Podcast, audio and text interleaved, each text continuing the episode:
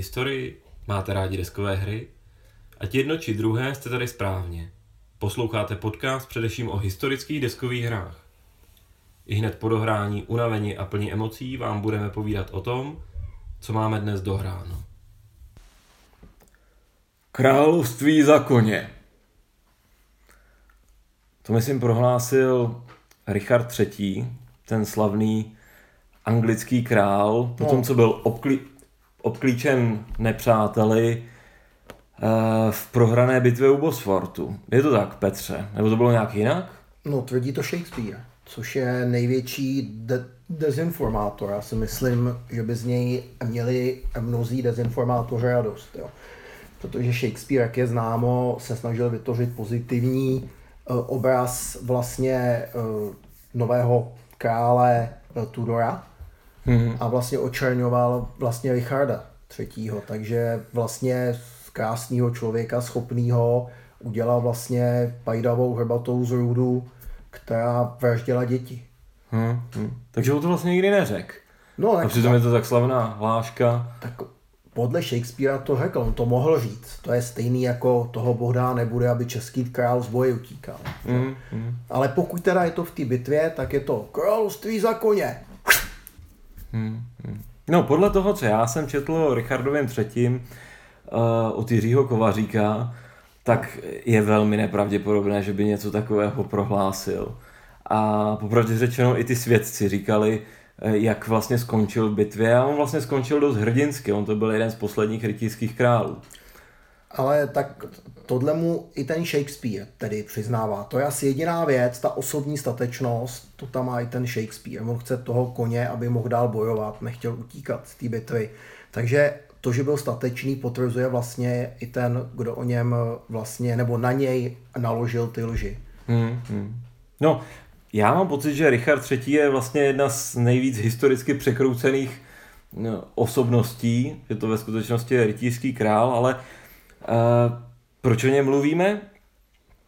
Milí posluchači, vítejte při poslechu dalšího dílu do Hrána. Možná jste už po hlase poznali, že vás zdraví Petr. A Petr. Aby se vám to nepletlo. A na stole tady před sebou máme hru s názvem Richard III. Válka růží, War of the Roses. A, a o tom bude dneska řeč, ale možná nejen o tom, že jo. My jsme vlastně vám slíbili, že o této hře budeme mluvit a že o ní budeme mluvit nejenom o ní, ale i o dalších uh, hrách uh, Columbia Games, které... Jsou ne... takový bratránci Richarda, protože jsou si hodně blízko, popisují silnou historickou událost nebo epochu nebo, nebo úsek dějový, popisují ho podobným způsobem, ale je to takový to malinko m, takový triky, protože oni jsou vlastně hodně jiné určitých věcech ty hry a vždycky je to, myslím, ku prospěchu té hmm. hratelnosti a toho zobrazení těch dějů. Slangově ty, tyhle hry nosou název blokovky. A e, možná než se do toho e, pustíme, tak si asi povíme o tom, e, o té firmě, o těch autorech, co vlastně teda vydávají a povíme si, než se pustíme do těch her samotných, o tom, o tom mechanismu. Tak, co e, Columbia Games a na krabici tady na, najdeme Toma Dalglishe, a Jerryho Taylora. A zjednodušeně řečeno najdeme ho na všech třech her, eh, na krabicích všech třech her, o kterých eh, dnes budeme mluvit, a to je Richard III, Hammer of the Scots a Crusader X. Krásně jsi to řekl vlastně v posloupnosti do historie, protože vlastně Crusader se odehrávají nejdříve, eh, je to o Richardovi anglickém, kterého budete spíš znát jako Richarda Lví srdce, i když on tou přezdívku dostal až po své smrti, protože když ho údajně pitvali, když, když ho zabili u toho francouzského hradu, tak měl tak veliký srdce, že řekli, jo, to je lví srdce. Jo. To je stejný, jako neříkali Karlovi IV. otec vlasti, že jo. To je jako... Dobře. A oni ty králové se píšou Richard anglický, nebo Karel český, jo. Až později je to teda Karel IV. otec vlasti, nebo Richard lví srdce. A ta Hammer of the Scott, tam je další velice významná postava a to je William Wallace, mm-hmm. který ho znáte z filmu Statečný srdce, jako takový to hippíka, co běhá v kiltu s modře namalovaným obličejem polouce a vysazuje na angličany zadek. On to byl nižší šlechtic přitom a potom, když měl titul ochránce Skotska, to bylo ve skotsko-anglických válkách, kdy se Skotsko snažilo vymanit vlastně z područí anglického trůnu, tak vlastně on vypadal normálně jako rytíř. Jeho sochy, pokud je vidíme vedle soch uh, uh, Bruce, Roberta Bruce, anglického krále budoucího, který dokonal jeho dílo, tak vlastně vypadají skoro stejně, akorát Ty, jeden má korunu. Já jsem to nedávno byl, viděl. A nedávno že? jsem a navštívil i ty obě bojiště. Falkirk jsem viděl jenom z vlaku, kde Volis prohrál a Bonagburn. Bonagburn. No. Já jsem viděl. To bylo jeho vítězství. To bylo vítězství Roberta Bruce. To je známý z toho filmu, kdy on se má poklonit a on místo toho zavalí do útoku. Samozřejmě to tak nebylo. Stál ve č- uh, třech čtverhanech na kopci, nechal angličany útočit do kopce a obchvat jim přepadl čišníky. Takže hmm, hmm, hmm. bylo jich 9 tisíc proti 20, takže... No a poslední v té sérii si teda řekneme o, o Richardovi III. O, o válkách růží. A tam už je těžký říct vlastně tu důležitou postavu. Nabízí se ten Richard III., ale on paradoxně v té hře e, není úplně ten hlavní. Dostal se vůbec na plochu? Nebo byl vůbec, ještě v půlu? Vůbec ne tentokrát. Byl v půlu. Protože on je vlastně v tom následnictví jakoby vzadu, takže vlastně ta hra začíná na začátku, kdy vlastně válčí proti králi, který je na trůnu, uh, válčí ho otec, Richard Plantagenet, vlastně mm-hmm. Richard III. Vévoda z Yorku. A vévoda z Yorku. No. Hmm. Tak tolik asi trochu na úvod eh, k tomu, co nás teda čeká tematicky. Budeme se teda pohybovat ve středověku v různých, eh, v různých obdobích a lehce v různých částech světa, ale pojďme si teda nejdřív říct něco o Kolumbii, jako o vydavateli a o teda, o teda autorech. Já se přiznám, že já o autorech zas tak moc nevím, kromě toho, že oni podle mě vlastně vydávají hry jenom v rámci Kolumbie, mám pocit, že jsou to i vlastníci téhle značky. Sem tam tam někoho přiberou, ale chtějí po něm určitou jednoduchost té hry, tak aby zapadala do toho mainstreamu, řekněme, Columbia her. Jo? Přesně tak. My jsme třeba na dohránu už měli díl o Helenás, uh, Helen z Peloponnéské války, což je taky bloková hra, která mohla být u Kolumbie, ale uh, autor jít... Uh, odmítl ji zjednodušit. Odmítl ji zjednodušit, takže vlastně u Columbia Games nevyšla. Takže my vlastně ani nemusíme moc diskutovat ty autory a pojďme mluvit o té firmě, protože ta firma vlastně je proslavená těmi blokovkami. Oni prostě vsadili na ty pěkný, barevný dřevěný špalíčky, na ně lepějí nádherný erby, většinou ty hry moc hezky vypadají, krabice mají hodně unifikovaný, vypadá to perfektně vedle sebe v knihovně, jsou takový jednoduchý ty krabice zase. Vždycky je na ní hodně historických obrázků. Hmm. Čili tu Kolumbiovku prostě poznáte tu hru. To je, prostě má určitý znaky, kdy ji poznáte. No. Uh, oni mají spoustu těch her, nemají jen tady ty historické, mají vlastně i hry z mladší historie. Já osobně mám doma East Front, je to blokovka na druhou světovou válku na východní frontu.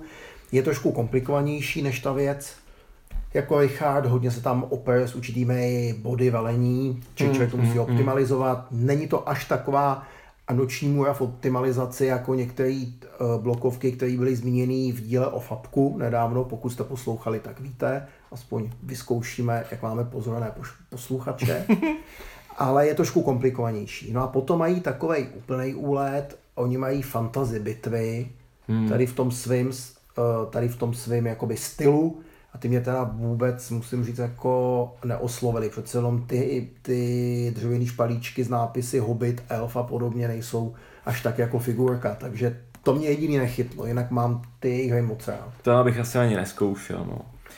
Uh, to znamená, my jsme vlastně o blokovkách mluvili v tom dílu o Helenách, mluvili jsme uh, vlastně v díle o uh, Fast Action Battles, kde jsme mluvili o Fab Bush a Fab Sicily. Nicméně tady je nutno říct, že to, o čem se budeme bavit dneska, je mnohonásobně jednodušší systém. Ty blokovky od Columbia Games jsou, řeknu, řekl bych, jedna z nejjednodušších, eh, je to jeden z nejjednodušších systémů eh, vůbec těch historických simulací, prostě to jsou hry, do kterých jste schopni vtáhnout i člověka, který nehraje vůbec složitý hry, jste schopni, pokud to už umíte, do toho vstáhnout i člověka, který téměř nehraje vlastně hry vůbec. Je to opravdu taková ta nejjednodušší úroveň, do které se jste schopni se dostat. A my jsme dneska dohráli tedy Richarda a já jsem v neděli dohrál doma se svojí 13-letou dcerou vlastně Crusader X a uh, pochopila ho a velice rychle, pěkně mi vyprášila kožich, ubránila svatou zemi, takže spokojenost. A opravdu se do toho dostala rychle a řekla, tati, to se ještě dáme, to je prostě jednoduchý. Hmm, hmm. Pojďme si teda říct ty základní principy, které jsou společné pro ty blokovky. Asi co je to teda ten blok? Je to teda dřevěný bluček, který vám prostě eh, vidíte jenom ze své strany. Stojí to tak, že eh, soupeř nevidí, co tam vlastně máte. Pokud jste hrál někdy stratego nebo maršala špiona, tak tenhle ten základní mechanismus znáte. To je jeden mechanismus, to znamená to fog of war, že nevíte, co přesně kde soupeř má. Druhý mechanismus je, že na mapě jsou vždycky nějaký principy pohybu, něco, co ho omezuje. Můžou to být cesty, hranice, vodní toky, prostě vždycky je tam něco, co ten pohyb činí do, do určité míry komplikovaným a nutí vás optimalizovat ty pohyby. Není to tolik, bych neřekl, jako v tom Bulži, ten jsem hrál, že by tam vyloženě byly ta úzká místa podle toho mm-hmm. terénu. Jsou, jsou to většinou mapy, bych řekl, eh, z větší perspektivy, číslo větší území, ale i tady vznikají ty určitá klíčová místa, kde mm. se to potkává, ty cesty. No a co se týče bojů, tak vlastně během bojů eh, se používá tak, takzvaný ten systém bucket of dice, to znamená hážete tolik kostek, kolik máte vlastně puntíků nahoře na tom bloku, protože ten blok otáčíte, takže eh, tak jako ten bloček má čtyři strany, tak eh, i ta jednotka může mít maximálně takzvané čtyři stepy, to znamená v nejlepší síle házíte za ní čtyři kostky, když ji potočíte, tak už jenom tři, dva, jedna a potom samozřejmě jde ze hry, plus samozřejmě některé bloky jsou menší. A je tady ten princip, že bloky jsou označeny písmeny a čísly, takže máme tu bloky jako C3, B3, A2 a podobně. Přičemž to písmeno vlastně říká, v jaký okamžik v té bitvě bude házet, to znamená, ta, ty, ta Ačka jsou prostě ty rychlejší, typicky to může být lehká jízda nebo lučištníci, nebo... prostě ti, co otvírají ty bitvy.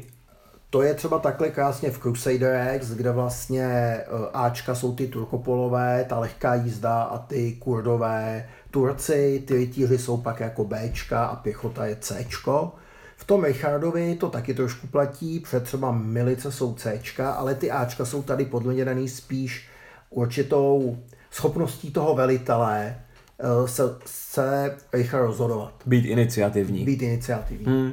A to číslo, když jsem říkal A2, B2, Eh, a podobně C3, tak to je to číslo, které vlastně eh, se snažíte podhodit, to znamená, pokud hodíte méně než, pokud například hážu C3 a jsem na tahu, hážu čtyřmi kostkami, tak všechno, co hodím 3 a méně, tak je zásah do těch soupeřových bloků. No a tady už ale končí ta možnost to vysvětlit. Přejůvce přidělování zásahů funguje v každý té hře trošku jinak a podporuje ty herní principy vlastně té hry. Přesně tak. Přesně. A jinak teda samozřejmě asi je vám jasný, že třeba super ultra blok je třeba blok A3, protože útočí rychle, trefuje dobře, to je, to je v týdle, že myslím Richard třetí, ne?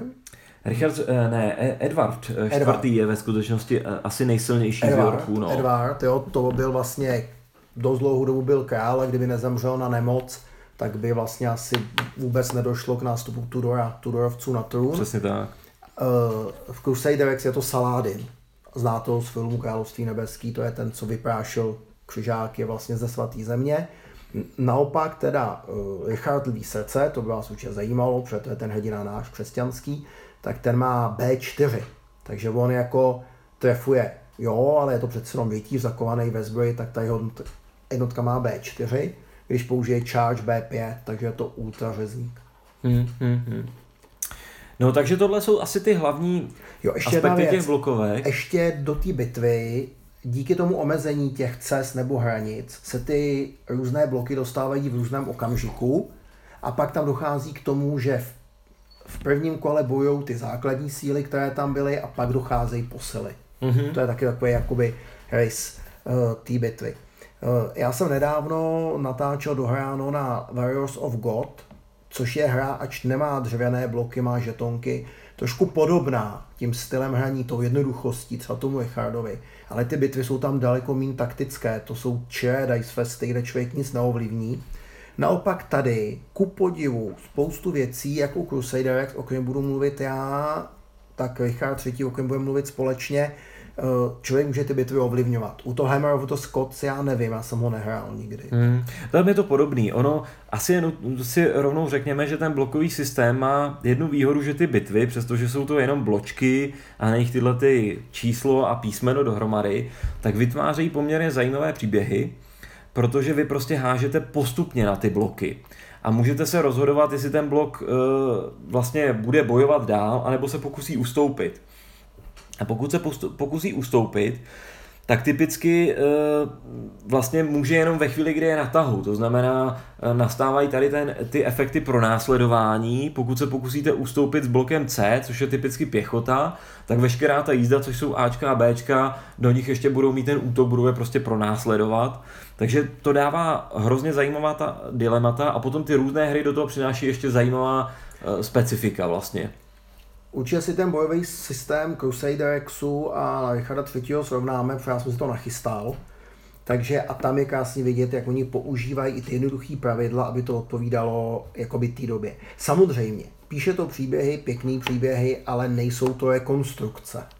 Nikdy. Tady ty blokovky.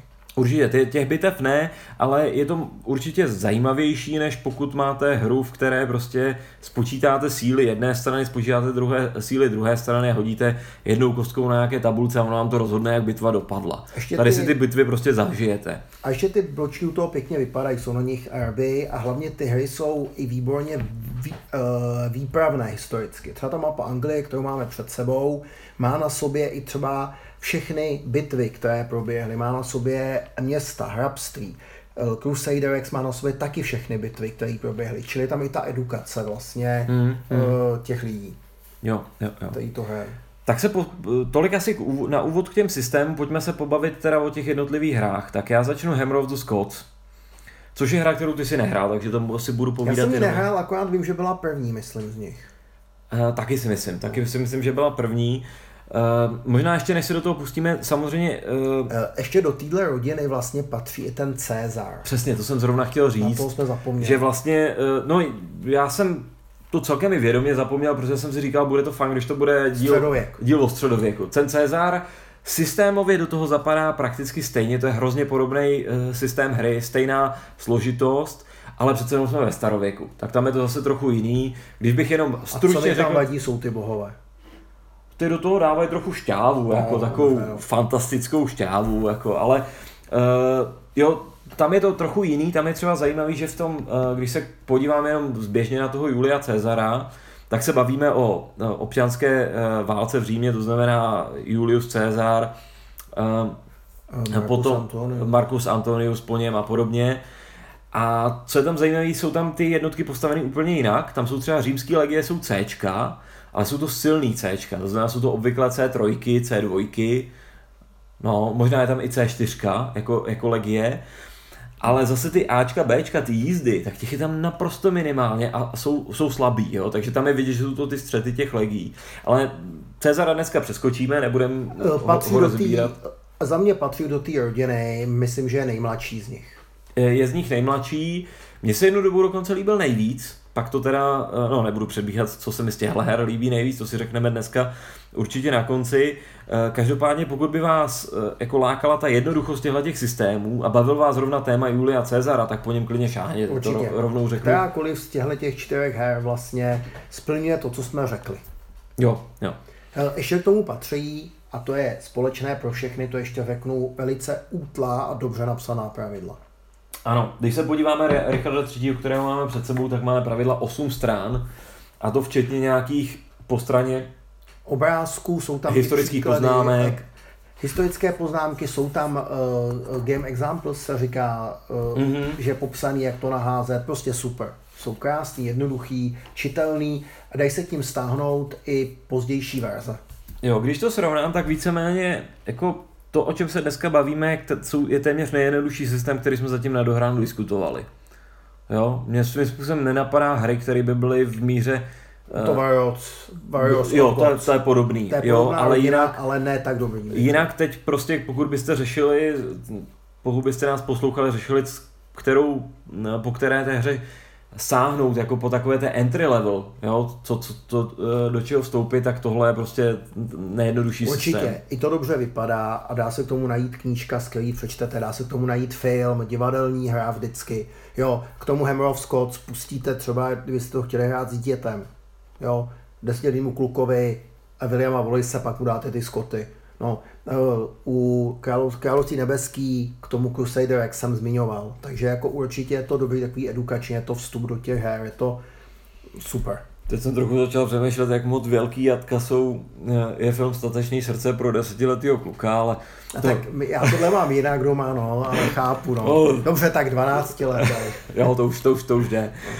Eh, Každopádně pojďme teda na Hammer of the Scots. Takže téma asi nejjednodušší, já si dovolím předpokládat, že jste film Statečné srdce s Melem Gibsonem, a nevím, jestli ho dokonce i režíroval, tak eh, jestli jste ho, eh, dovolím si předpokládat, že jste ho viděli, protože je to poměrně slavný film a uh, úspěšný a i mně se osobně líbil. jsou tam hlavně pěkně, pěkný ty bitvy. Jsou tam pěkný ty bitvy, já osobně jediný, za co bych, dokonce i historicky mi to nepřijde úplně mimo, jediný, za co bych to teda kritizoval, je ta výprava, jako ten film, protože eh, ten film ukazuje ty Skoty jako nějaký eh, divoky, divochy v těch sukních, jak už si Petře říkal, a to tak jako teda opravdu nebylo, jo, to No prostě... ne, ne a majoritně. Jo, tady to vypadá trošku jako husická bitva proti křižákům. Eh, Ty skotský šlechtici měli výbavu a jak jsem říkal, ten William Wallace byl ochránce Skotska po té prohrané bitvě. Vlastně odstoupil, odjel, až za x let ho chytli a pak ho tam popravili, což vyvolalo ty špatný, Hmm, eh, ty špatné konsekvence. Nebylo to tak dramatické jako v tom, v tom filmu, ale jinak ty bitvy jsou krásné. Třeba se tam úžasně ukazuje ta anglická taktika, kdy prostě oni na ně pálej těma šípama a mm-hmm. potom ale říkají, budeme ještě střílet od čep, ptá se ten princ a on říká, ne, pošlem i jsou levnější než šípy. Úžasný momenty, no. Ty, a Jo. ty bitvy jsou uvěřitelný, na rozdíl od jiných filmů, třeba od Pána prstenů. Jo, jo, jo. Já taky jsem s tím filmem, kromě té výpravy, jako poměrně dost spokojený a upřímně pro mě to byl třeba motiv, proč se podívat na tu, na tu hru Hammer of the Scots, protože jinak ten konflikt, pohybujeme se ve 13. století, tak jinak není nějak moc, uh, moc známý, ani ty historické konsekvence jakoby větší než co se týče Anglie a Skotů, já v něm příliš, eh, příliš nevidím. Ono to taky byla tak jako jedna strana to vnímala, angličani to vnímali, že je to rebelie, Skotové to vnímali, že je to válka. No, ono to bylo trošku, na začátku to vzniklo tak, že vymřel skotský královský rod a byl tam nějaký následník a oni o rozhodnutí, kdo je následník, požádali anglického krále. Ten se toho ujal, určil toho jednoho, který se mu hodil a pak ho šíleně omezoval a vlastně ukrojoval z té suverenity Skotska, podplácel ty šlechtice, dával jim hrady v Anglii, až se dostal do úrovně, kdy toho krále nějaký uvěznil a ty Skotové se jakoby zbouřili, čili on to pak s tou udělal, jakoby on to udělal tu přesmičku, že vlastně uh, chrání zájmy toho Mm, panovníka, no. Potom se tam objevil Wallis, porazil v několika bitvách, dobil, a teď bych kecal York, dobil jedno z měst velkých anglických. To, Jo, to jo. byl šok. A to probudilo vlastně toho krále, který si uzavřel měl ve Francii, aby měl za zadkem klid a vlastně to otočil, toho Falkirku ho porazil. Hmm, A vlastně ty Skotové to otočili až v okamžiku, kdy tento král zemřel, přitažení do Skotska ku podivu. A jeho syn nebyl tak schopný, tak vlastně proti němu pak ten Bruce, Robert Bruce to vybojoval. A od té doby bylo Skotsko vlastně samostatné. Hmm. E, Potom dokonce vládli skoční králové v Anglii, no a pak došlo k té personální unii a posléze k tomu splynutí těch království ve Velkou Británii, kdy obě zanikly jakoby bez náhrady, anglický a tohle. A vlastně dneska jsme zase v té době, kdy Skotové si to uvědomují. Já když jsem byl v Edinburghu, tak tam vlajou skotský vlajky, evropský vlajky a jenom jsem tam unionže. jo. No, nicméně zpátky teda do toho 13. století, ty králové, o kterých Petr mluvil, tak byl Ed- Edvard I. a Edvard II. A ty jsou opravdu v té hře vidět, eh, takže eh, ta hra je teda opravdu o tom skotském povstání nebo skotské válce, to si jako pojmenujte, jak chcete, ono je to opravdu o úhlu pohledu. A na jedné straně teda stojí angličané, eh, na začátku Edvard I., což byl jako schopný král, ten jeho syn zdaleka tak schopný nebyl. On je to mimochodem vidět v tom filmu i v takovém dost možná až v extrémním případě, ale je to vidět i v té hře, protože když půjdu rovnou do těch mechanismů, celá ta hra se odehrává vlastně na mapě Skotska a dole je hranice s Anglií a ty angličané prostě postupně vysílají své síly na sever do toho Skotska. A Edward I. na rozdíl od toho druhého má schopnost, že je schopen to tažení zajistit tak, že jsou schopni přezimovat. Což v té hře je úplně fatální, protože eh, je to o tom, že vy vlastně během toho jednoho tahu eh, postupně útočíte za Angličana do toho, do toho Skotska, což asi chápete, že je to z jihu na sever.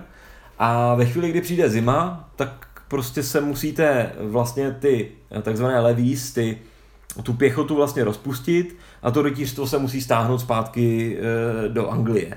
Ale Edward I. vám umožňuje vlastně zůstat tam a e, pokračovat v té kampani vlastně na přes rok a udržet v nějakém tom políčku, kde e, zajistíte to přezimování ještě další vaše vlastně jakékoliv e, další jednotky. A to dělá v té hře poměrně hodně, to je jeden vlastně ze zajímavých aspektů.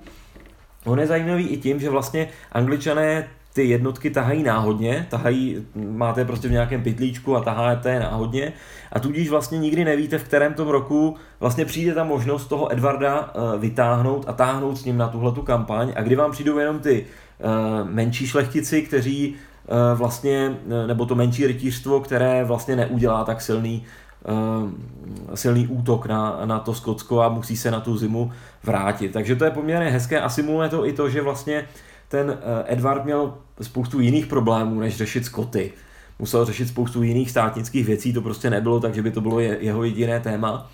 A tohle, v tom, tohle je jedna z věcí, která, která tomu eh, dává šťávu.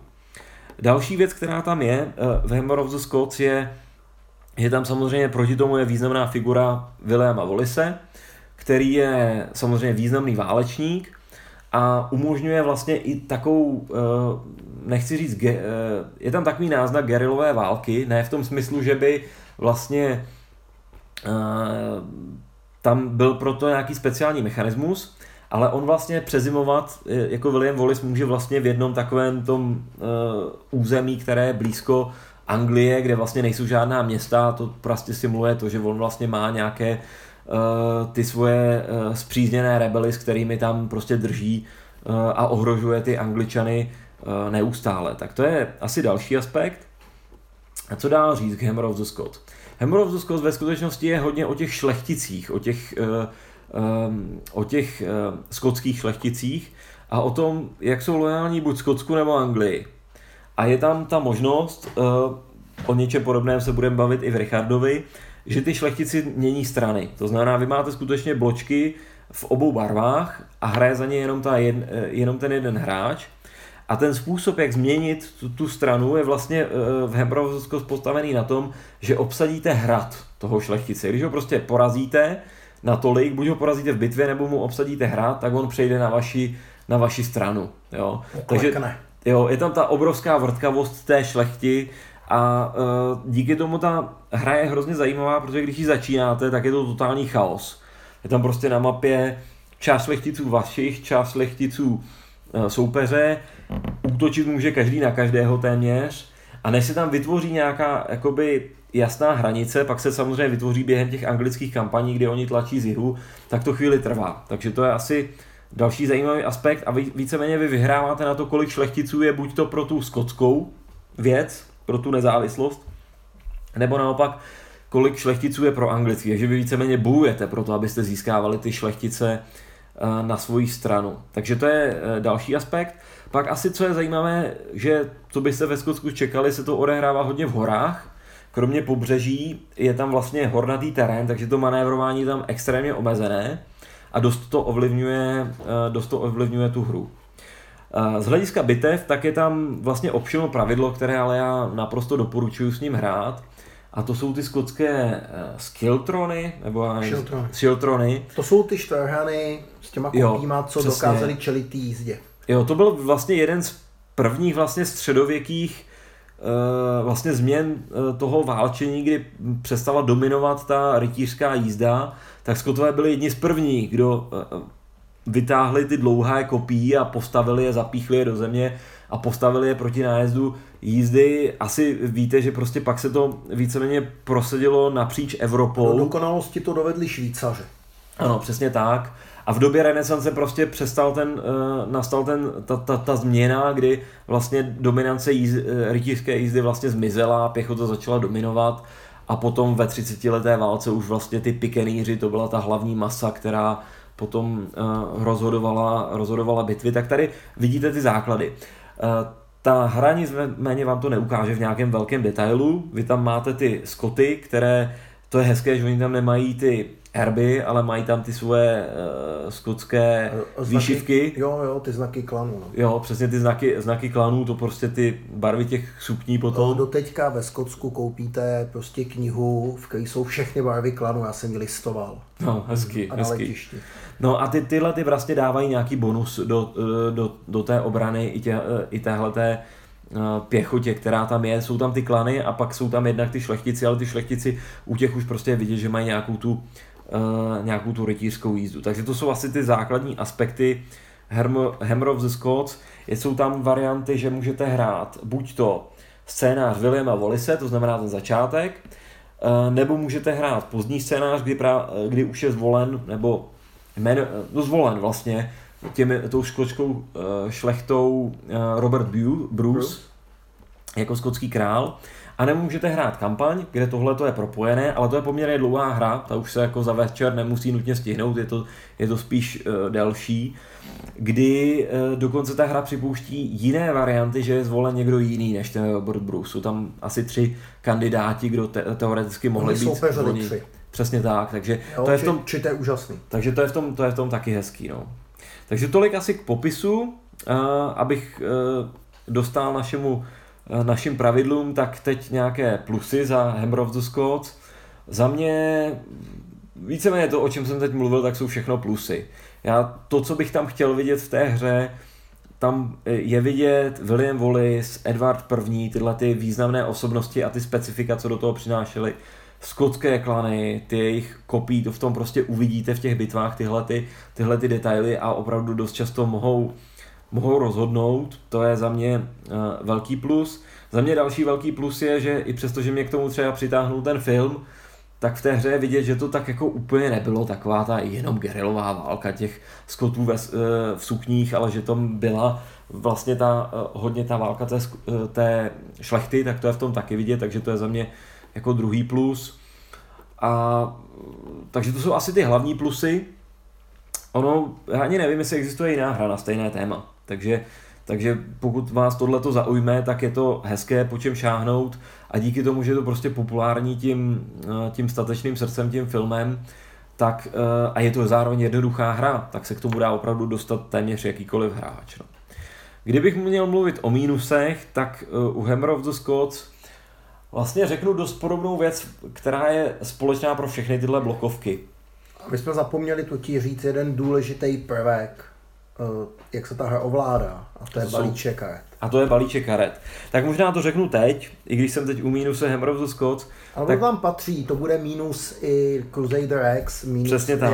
Ta hra se odehrává balíčkem, eh, nebo ovládá balíčkem karet. Vy vlastně ve svém toho hrajete karty, a na těch kartách můžou být nějaké události, ale je to menšina karet v tom balíčku, ale jinak jsou tam hlavně čísla. A to vám vlastně říká ty operační body, to znamená, z kolika míst se můžete pohnout, nemůžete narekrutovat a podobně. Nemusíme zacházet do detailů. Rovnou řeknu ten mínus. Ten mínus je v tom, že v těch kartách je opravdu minimum těch událostí a jsou relativně generické. A hlavně, pokud znáte eh, CDG systém, náš oblíbený, tak vlastně tam je vždycky karta a tam má nějaké to číslo, které umožňuje ty aktivace a pak tam má nějaký popis a pak tam má událost většinou. Tady je to buď karta s událostí, anebo je to karta, na je číslo. Tečka. Přesně tak. A i ty události jsou, řekněme, takový generický, nějaký námořní pohyb, nebo mor někde udeří a podobně. To znamená, to, co v té hře neuvidíte, a je to v the Scots, a bude to ve všech ostatních, je tam neuvidíte tu politickou rovinu příliš. Jo, to, co se dělo, když se zrovna neválčilo. Uh, nebo nějaké další vlivy. Jo, je to, řekněme, taková mužská záležitost, prostě tam bojují. Ale to, že někde v pozadí byla nějaká význačná dáma, která dokázala ty chlapy zmanipulovat, aby se nějak rozhodli, tak to v těch hrách taky neuvidíte. Podobně jako jakýkoliv jiný náhodný události, které nastaly v těch uh, specifikách. Prostě ta výpravnost z hlediska toho příběhu je slabší než u těch her, které jsou prostě plné těch událostí. Když to vezmu třeba 1866 hra, o které jsme tady mluvili, tak ta, ta je prostě bohatá na to, co tam všechno uvidíte za politické i jiné události, které ovlivnily prostě to dění. Takže, takže to je za mě to mínus uh, Hammer of the Scots. Přemýšlím, jestli, jestli hodit ještě nějaké další mínus. Hammer of the Scots. A co ten systém toho zabíjení těch šlechticů? Asi netroufám hodnotit, jako jak moc to na, tu, eh, na, to, na, to, na to spadá nebo nepadá. Jo? Na, to, na to hmm. příliš málo vím o té době, já jsem o tom prakticky nic nečetl, eh, o, o, tomhle, eh, o Skotsku téhle doby, takže těžko říct, jak, jak moc to Chápu to obsazení toho hradu, nějaký vyjednávání nebo něco, ale to, že v té bitvě jako... Člověk otočí na svoji stranu tím bojem, no, je to nějaká míra abstrakce, no, ale Jasně. úplně bych to asi nepovažoval, nepovažoval za mínus. Možná jedna drobná věc, co se týče provedení, myslím, že Hammer of the Scots má ty provedení těch bločků trošičku slabší než uh, vlastně třeba Richard III. A já tady mám rovnou doporučení, pokud byste si tu hru pořídili, tak doporučuji podívejte se na Board Game Geek. Je tam ke stažení soubor vlastně alternativních těch polepek, které jsou mnohem hezčí než ty, eh, než ty originální a my si můžete rovnou ty bločky polepit tím, eh, co si stáhnete z toho Board Geeku, pokud si to vytisknete na nějaký samolepící papír. Takže tím se ta hra dá trošku zhezčit, protože William Wallace je tam třeba blok, který tam máte opravdu takového podivného neandertálce, nebo možná je to jsem moc kritický, ale prostě takového eh, zarostlého člověka a trošku to tam jako úplně do toho nezapadá. A prostě ty alternativní bločky, co k tomu někdo vyrobil, jsou prostě hezčí, takže ta grafická úprava je vlastně trošičku horší, ono je to asi tím, že vlastně z té sestavy těch her, o kterých se bavíme, tak ten Hammer of the Scots byli první. A mám pocit, že potom na tom Columbia Games nic graficky jako neměnili, takže takže to, je, eh, to jsou mínusy. Eh, závěrečné slovo je asi poměrně jasné. Eh, líbil si vám film Statečné srdce, chcete jednoduchou hru, tak the Scots můžu doporučit. Pokud byste měli zájem o to historické období, tak i tak to samozřejmě můžu doporučit, protože si myslím, že tam je té historie dost ale nedokážu hodnotit, jestli to jsou tady nějaké jiné hry na, na stejné téma. Myslím si, že tady neexistuje nic, co by vám dalo větší ten uh, historický detail.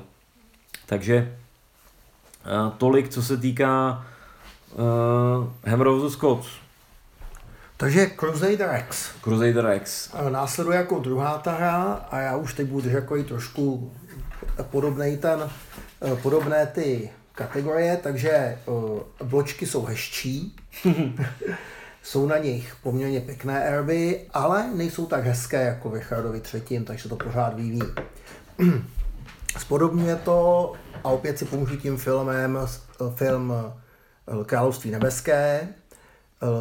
Ovšem v tom filmu je x historických nepřesností, ale pěkně spodobňuje tu dobu, která byla vlastně dobou třetí křižové výpravy a ten hlavní moment byl v tom, že eh, Saladin, což byl vlastně egyptský sultán, místo držící, hmm.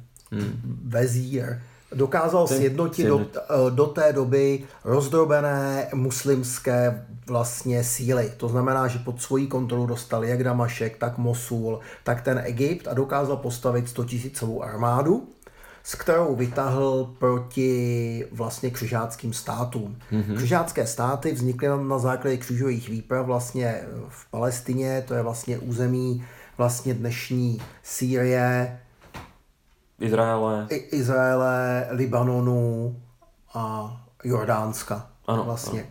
A ty státy tam vydržely vlastně od roku zhruba 1099 do roku 1288, kdy padlo poslední město vlastně Akon, nebo možná Tyr padl poslední, ale ten pád Akonu se bere jako vlastně ten odchod. S touhle dobou je spojeno spousta příběhů, protože vlastně vždycky se tam vydali ty křižové výpravy, bojovali, osvobodili ten boží hrob, docházelo tam k určitému míš, míšení civilizací, prostě ty příběhy nás dokážou ještě dneska oslovit vlastně. Hmm. A zrovna ta třetí křižová výprava je takový jeden z nejhezčích příběhů, protože vlastně pokud si uvědomíte ten film, tak nejprve ten král toho Jeruzaléma určitou neuváženou politikou vyvolá válku s tím Saládinem, který se jí tak nějak snažil vystříhat, i když měl jako dlouhodobý plán ten Jeruzalém dobít. A vlastně prohraje významnou bitvu u Hatinu, kde je vlastně zničená celá ta křižácká armáda, nějakých 80 tisíc mužů, tuším, nechytejte mě za slovo, no a potom Saládin postupně dobývá jednotlivé opěrné body, mm. až oblehne Jeruzalém. Ten Jeruzalém statečně brání Balian z Ibelinu, což ale není kovář jako v tom filmu, ale je to význačný šlechtic eh, právě z té Levanty, z toho území. Eh, jeho palác Bejrutu je výstavnější údajně než eh, palác papeže. Hmm. A tento má v Jeruzalémě obklíčenou svoji manželku, přijede tam a přese se Saládinem zná, tak říká, pust mě dovnitř pro manželku, no tam pustí a říká mu, musíš jet ven.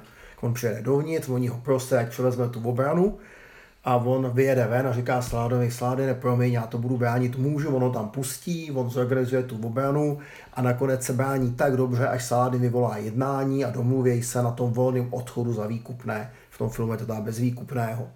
Krásný mm-hmm. příběh, nicméně ten padne ten Jeruzalém, padne Akra, tedy Akon, a padnou další města, až zůstanou vlastně jenom dvě državy, vlastně Tripolis a Tyr. A v té chvíli vlastně připluje třetí křížová výprava. A to je francouzský král Filip, anglický král Richard a po souši přijdou zbytky výpravy německé pod vedením Leopolda Rakouského a ti, ti to dokážou vlastně otočit vlastně ten vývoj té války, hlavně Richard srdce, který mimochodem do, dobije i Kypr cestou na Byzanci a dokáže porazit Saladina v bitvě u Asrufu a uzavře s ním mír, který umožní vlastně dokonce poutníkům naštěvovat Jeruzalém, nicméně Richard Jeruzalém nedobije, dojde nejdál a teď bych kecal do Betlému, No Betlemu možná ne, ale vidí prostě Jeruzalém na obzoru. Nikdy hmm. nedojde blíž. A o tady tom, přesně o tomto úseku té třetí křižové výpravy jako vypráví ta hra Crusader X. Začíná, má šest kol, které jsou vždycky rokem, v těch, v každém tom kole se hraje šest karet, přičemž poslední karta je takzvaná zimní karta, která se smí použít pouze k tomu, že se ty jednotky mají odvíc tam, kde se uživí. Odehrává se to na mapě právě té Palestiny, kde vůbec nejsou území, ale jsou tam jednotlivá města spojená cestami. A to omezení pohybu představují ty cesty, protože hlavní cestou můžou jet čtyři bloky, vedlejší cestou dva bloky, čili dělá to ten efekt, který eh, v Richardovi dělají hranice, k tomu se určitě dostaneme. Ta hra také není o šlechticích, ale je o městech. Protože kdo ovládá města, vyhraje. Takže pokud kdykoliv jedna strana drží sedm hlavních měst, vyhraje. Kdo drží většinu z těchto měst na konci toho šestého roku, tak vyhraje. Na začátku drží čtyři tato města křižáci a jenom tři drží muslimové. Ty muslimové pro ty je to vlastně Káhra, hlavní město Egypta, eh, Damašek a Alepo. Hmm. A na straně těch křižáků je to Jeruzalém, logicky, Akon, ten zmiňovaný Tyr a nahoře Antiochie. Hmm. A od, o tato města se bojuje. Žádné bloky nepřebíhají. Na jedné straně jsou křižáci, na druhé jsou muslimové. Žádné přebíhání bloků se neděje. E, co je tam ten hezký moment je, že, na, že se ty e, bloky dělí do různých skupin. Takže u těch muslimů jsou to emírové, což jsou vlastně šlechtici. Ty se nasazují do měst se svým erbem. Pokud to město je obsazené, tak se dají nasadit jinam, ale s minimální silou. A pak jsou to takzvaní uh, nomádi. To jsou Turci, Arabové, Kurdi. A ty bloky mají různou sílu a prostě mají takové na sobě zvláštní znaky jako nomádské, takže nemají na sobě ty erby. Všechny ty domácké bloky uh, mají možnost uh, útoku udeř uteč, což bylo pro ty muslimské lehké jednotky vlastně typické a znamená to, že oni můžou ve stejném kole zautočit a ustoupit. To je přesně to, co Petr zmiňoval, že v, tom, v té bitvě musíte ustoupit nebo útočit, tak tady ty bloky můžou zautočit a pak ustoupit. Hmm. To v principu znamená, uh, reprezentuje ten skutečně asymetrický způsob války, které se v té svaté zemi odehrával, kdy evropští rytíři čekali na ten okamžik, kdy můžou prostě založit kopí a najet tou těžkou jízdou do nepřátel, to celý ten muslimský svět válčil úplně jinak. Válčil taky koňmo, ale válčil vlastně, že měli jižní, jízdní lučišníky takže jejich cílem bylo samozřejmě vystřelit, odjet, vystřelit, odjet a napadat, podobně takhle rozbít tu formaci soupeře a to je tady tímto způsobem zobrazeno. Úžasně a je tam i ten charge, protože ty i jednotky křižáků nejsou jednotné. Jsou tam jednotky místních lordů, to jsou ti, kteří žijou tam, je to ten Balian z Ibelinu, je to ten Gujul Signon, ten král Jeruzaléma. Tyto bloky mají vždycky rychlost B, jsou to ty okovaní rytíři a e, mají většinou sílu 2 a nasazují se opět na místo svého erbu a pokud jsou v bitvě zabiti, tak jdou zpátky do e, balíčku a, nebo do pitlíku a dají se znova vylosovat. A nasazují se do toho města. Toto platí i pro všechny bloky muslimů. Hmm. Tak, potom jsou tam bloky rytířských řádů, to jsou Johanita a Templáři. Jsou to většinou hodně silné bloky, které dobře útočí. Opět B. Ale když je zabijete, tak je po nich. Jdou ze hry, protože ty řády nedokázaly tak rychle vlastně dobírat vlastně ty členy. Hmm. Nebylo, Čili nebylo kde brát. Nebylo kde brát. Potom tam mají takzvané poutníky, to jsou bloky s rychlostí C a špatným útokem, kteří prostě připlují živelně do přístavu a to je taková potrava pro děla, když je vybijete, tak už ne, tak se myslím vrací do toho, eh, také do toho půlu. A potom jsou tam bloky křížové výpravy, a to tři bloky anglické, tři bloky francouzské, tři bloky německé. To jsou silní rytíři opět B, ale mají rychlost 2, protože se tam tak nevyznají, tak jsou pomalejší. Pokud jsou zabiti, tak už jsou pryč, protože už znova nepřiplujou. A to je ta křížová výprava teda? To je ta křížová výprava. To je vlastně, že tam jsou vlastně tři síly, které tam potenciálně ano, můžou síly, přijít. Které tam můžou přijít. A ještě hrozně pěkně nasazují. K tomu se dostanu u flow hry. A potom mají ještě dva bloky a to je zase úžasný a to jsou takzvaný turkopolové, což byli místní obyvatele sloužící křesťanům. A ty mají A, takže útočí první a mají tu možnost udeř uteč, ale jsou jenom dva, mají jich mm, málo. Mm. Čili to je úžasný. A všechny bloky B mají možnost charge. Vy předtím, než na něj hodíte, řekněte, tenhle Eh, blok zakládá kopí a udeří. A to znamená, že vy mu to jeho číslo zvednete o jedna. Takže pokud je GUI z Lusignonu B2, tak útočí jako B3, trefuje teda na trojku, dvojku, jedničku, ale každá šestka mu bere život. Za to, jak útočili bez hlavě, tak můžou přijít. Richard ví srdce, blok B4, když je v charge B5. Síla hmm. 4, 4 hity skoro ložený, tak už vypadly dvě šestky. No. Další úžasný princip je, že přes, přes hraje o města. Tak je tam obléhání. Každý město e, má určitý počet erbů. Buď nemá žádný, pak je to otevřené, neopevněné město, které umí zásobovat jednu jednotku. Nebo má jeden erb, opět zásobuje jednu jednotku, ale při obléhání e, se ta jedna jednotka může do toho města skovat. Když má dva erby, skovají se dvě, když má tři erby, tři, čtyři je maximum pro Damašek, skovají se čtyři. A naopak obléhatel, který město obléhá, může útočit přesně jenom počtem jednotek, kolik je tento town rating v těch pravidlech, čili útočí 4 proti 4 vlastně a je to ten storming, je to to, jak tam vlečou ty žebříky a zvýhodnění e, obléhaných je v tom, že za každý zásah si sundávají půl stepu, hmm, hmm. ale útočí tou silou, dokud ten step není pryč celý. Takže obléhání toho města umí být opravdu noční můra, protože ten obránce útočí první a, a ještě vlastně, když tam máte 4 bloky síly 4, tak musí dostat 16 zásahů. Hmm. Nicméně, líst na té hradbě nebyl úplně jednoduchý. Nebyl no. úplně jednoduchý. A nicméně říkáte, proč ten hrad nevyhladovět. Dobrý nápad, jde to. Pokud ho zůstanete obléhat, tak si každý blok hází na attrition z hladu. Jedna až tři mu ubyde step, čtyři, pět, šest neubyde.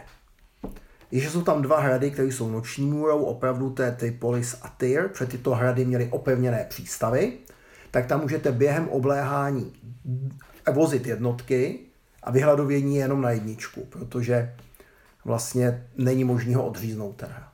Hmm, hmm. Čili celá ta hra, na rozdíl od toho Hammer of the Scots, která se hraje o šlechtice, se hraje o ta města a krásně to vede k tomu, jak se správně používaly celou dobu armády v té svaté zemi a to znamená, že vy se snažíte dobít ta města, protože ta krajina okolo je vyprahlá, není až tak zajímavá. A jde o ty města o ty, a o ty hrady. A vy tu armádu používáte k tomu, abyste ohrožoval tu armádu toho soupeře, aby nemohla obléhat. Vlastně chybou toho křižáka je dopustit generální bitvu za nevýhodných podmínek. To je to, co se stalo vlastně historicky u toho Hatinu. Čili v tomhle je ta hra úplně úžasná a já mám hrozně rád, jak to pohyb, ty, ten pohyb po té cestě, tak i to obléhání a to, jak se tam vlastně, ten pohyb je tam trošku jinak, tam existuje pohyb master, kdy se dá za jeden bod svolat do území všechno z okolí. Takže vždycky na konci eh, toho roku musíte rozpustit do těch hradů, aby se nakrmili. Protože je tam hrozný pravidlo. Jak máte blok navíc, než kolik uživí to pole, tak, tak jde pryč. Hmm, hmm. Se, se všema dopadama. A vlastně uh, vy je musíte rozprchnout do těch hradů, aby se nakrmili a pak je zase musíte schromáždit, čili vlastně tam přesně probíhá to, co tam bylo. Na zimu šli se nakrmit a na jaře se zbubnovali a zautočili. A kdo to, kdo to udělal líp, tak ten mohl vyhrát vlastně tu bitvu. Do, doplňování jednotek tam také probíhá úplně jinak než ve Chardovi, nevím, jak to probíhá v Hammer of the Scots, ale uh, tam vlastně se nedá nasazovat za body, ale nasazuje se tak, že každé kolo s výjimkou prvního roku, či po zahrání každé karty si nakonec líznete bloček a nasadíte si ho. Protože tam to má zobrazovat ne to, že někoho přesvědčujete nebo aby šel za váma. Protože tady já to u, u toho Richarda, nevím jak to bylo u toho Hammer of the Scots, to beru, že vy tu kartu investujete do toho, že jste ukecal šlechtice, aby šel s váma. Tady nikoho neukecáváte. Křižáci vědí, že, mus, že bojují o život, muslimové mají svůj džihad a ta, tady to reprezentuje takové to doplňování, na které má ta krajina, že může doplňovat ty jednotky. To je taky hrozně pěkný tam moment. A co já tam mám úplně nejradši, je to, jak přejedou ty křížové výpravy. A jak už jsem řekl, první rok vy si netaháte. Vytáhne si na začátku uh, Saladin, ten muslim, a to pět bločků. Tím mhm. získá převahu a vlastně odsoudí ty křižáky k té defenzivní válce, kterou oni vedli opravdu a čekali zoufale na tu křižovou výpravu.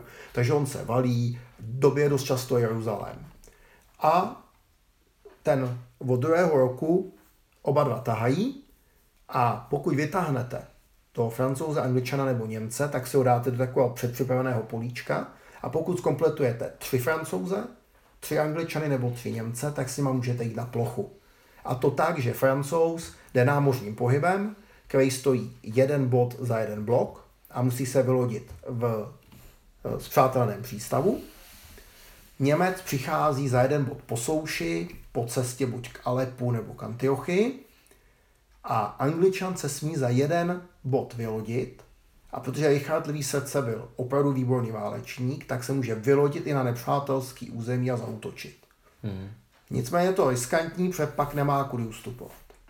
Tohle se mi hrozně líbilo na té hře, protože tam opravdu je tam možnost té alternativní historie, protože uh, historicky tam přijeli ty francouzi a angličané. Dohromady. Dohromady. A trosky těch uh, Rakušáků a Němců, protože je vedl Friedrich Barbarossa, který umřel při koupání v Arménii, protože bylo 72 let a ano. klepla ho Pepka. A ta jeho zbytky ty křižový výpravy tam dorazily a já to tam musím říct, protože ten lopo rakouský jim velel jeho syn a s tím se vážou takový dvě, dva okamžiky. První bylo, že tam vznikla rakouská vlajka, protože on jel v bílém tabardu, přes který měl pás a bojoval proti muslimům takže byl celý od krve. A když si ten pás sundal, tak měl bílej pás, vlastně měl rudej od krve ten tabard a bílej ten pás a z toho vznikla rakouská vlajka, takže vlastně rakouská vlajka má vlastně velice silný příběh, to je vlastně, to je opravdu silný coat of arm. To bych do Rakušanů teda neřekl. Mm-hmm. Takhle vznikla vlastně tady ta vlajka. No a hlavně došlo k tomu, že on uh, rakouskou vlajku, teda ne ještě tuto, tu dostal až později, ale černou orlici na bílém poli, vyvěsil vedle vlajky Filipa a uh, Richarda, když, když dobili Akon. Mm-hmm. A, franc- a angličtí vojáci tu vlajku srazili, protože mu řekli, že je pouhý vévoda a nemůže vyset vedle krále.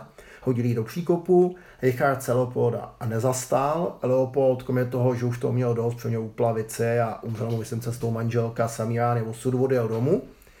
A když se pak Richard za, já nevím, tři nebo čtyři roky vracel v přestojení domů, protože mu tam Jan Bezemek rozkulačoval uh, Anglii, tak šel v přestojení přes rakouský průsmyky, poznali ho, Leopold ho zajal, uvěznil ho v hradu v oblasti Wachau ve Špicu, ne ve Špicu, ne v tom, uh, v Dernenkirchenu, v Dersteinu, v Dersteinu, dal jsem to, v Dersteinu, a tam ho držel tak dlouho, dokud, dokud Anglie nezaplatila výkupný, který byl tak masný, že se vykrvácela.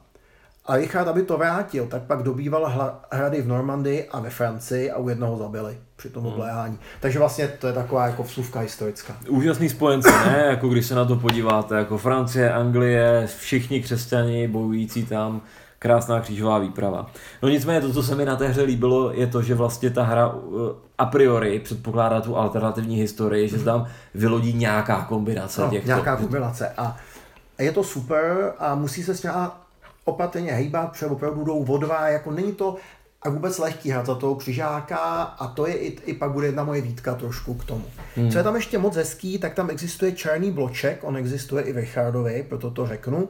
A tam jsou to takzvaní asasíni, mm-hmm. což byla sekta vlastně šíjická, která chvilku spolupracovala s křesťany, chvíli s muslimy, vlastně ze Sunity, žila ve svém hradu Mastiff, který byl nedobytný a v té hře je spojen s eventou, vy, zahajete eventu Assassini, ten bloček vezmete, vyberete si jakýkoliv bloček soupeře na mapě, oni na něj zautočejí třema koskama a na trojku trefějí. Takže tím se dá celá zabít prostě Konrad z Bonfratu, což ní opravdu udělali ty asasíni v historii a dobít třeba město, když je tam poslední ten bloček. Tak takhle tam otravujou. Pak jsou tam ještě hezký další eventy, třeba džihad, to znamená, že se uh, vy přesunete jednu skupinu jednotek a oni útočí úplně první, to je taková ten náboženský fanatismus. Hmm. Je tam hrozně pěkná, zase je tam eventa klasická, která zvýší kapacitu cest. Je tam uh, eventa mana, která uzdraví jednotky a je tam jednotka Intrika, která skopíruje kartu. Čili tam bych hmm. řekl, že, že jsou ty eventy moc hezký tady v té hře. Ale zase je jich jenom šest a zbylé karty jsou prostě karty s čísly, takže to hmm. je ta klasika. Ale třeba ty asasini jsou hrozně hezká uh, věc, která dost často tu hru třeba vůbec neovlivní, ale, často... ale může, může. No a přece jenom jako je to zajímavá historická vsuvka, pokud byste se pídili po, uh, po původu slova assassin anglickém, výrazu, tak byste se právě dostali, no dostali a, sem. A je to i hašašín, protože oni údajně fetovali, nešli na ano. ty uh, vraždy a vlastně zabili Konáda z Montferratu, který byl vlastně uh, král Jeruzaléma a snažil se osvobodit to území a oni ho zabili, přejím dlužil údajně peníze. Jo. Hmm. Uh, takže ta hra se hraje na těch 6 let. Uh, když na konci ovládáte ty města, tak, tak jste vyhráli. Hmm. Ještě jedna vsuvka, ty emíři, kteří jsou ze Sládinovy rodiny jsou čtyři, taky umřou trvale. Takže i ten uh, muslim tam má tady ten rozměr.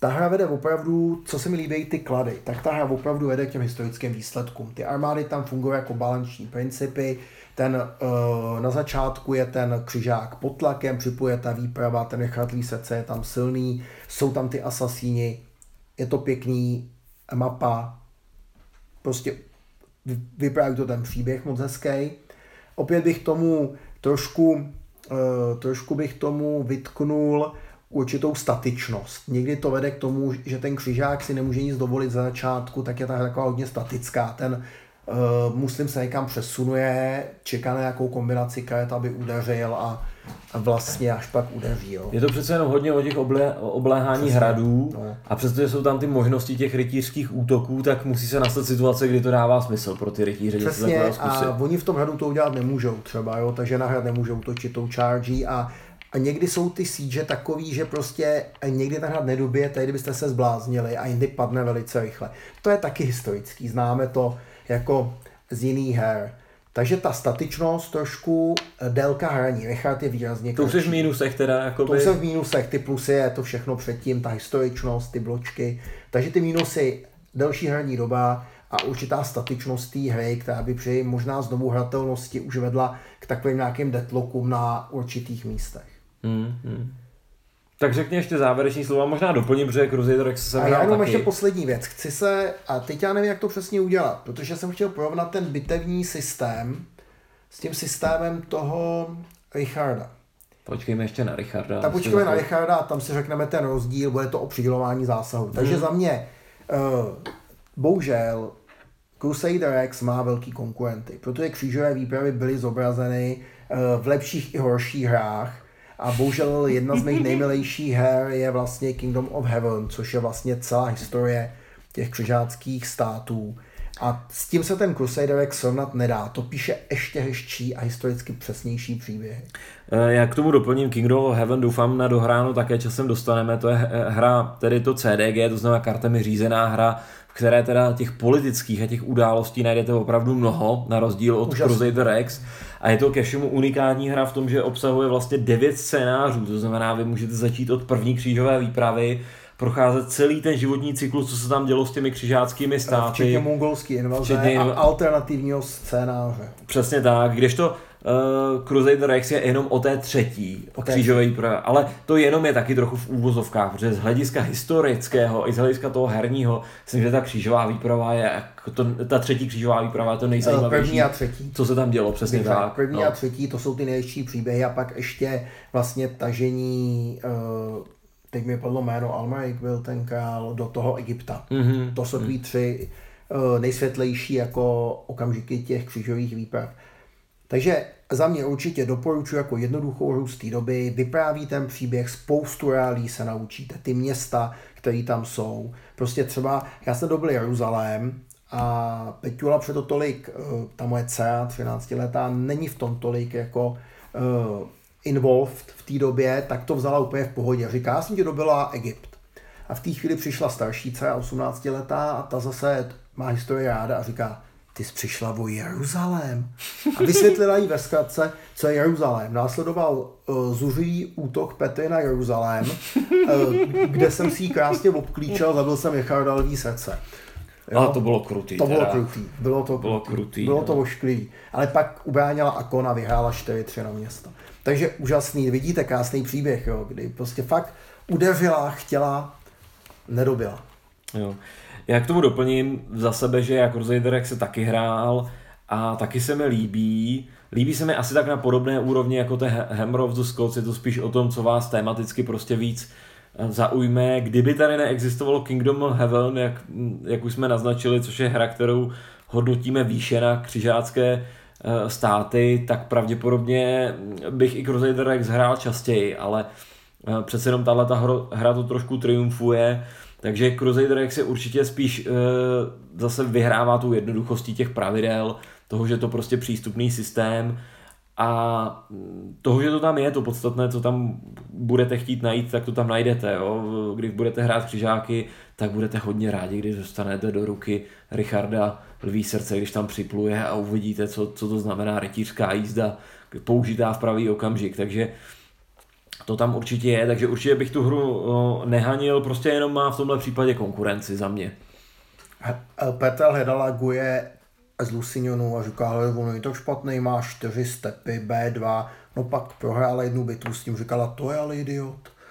Takže jako i tohle tam je, i s krásným znakem Jeruzaléma, je tam i eh, Reginald de Chatillon, ten, který pak Saladin sám zabil, ten, co vyvolal tu válku.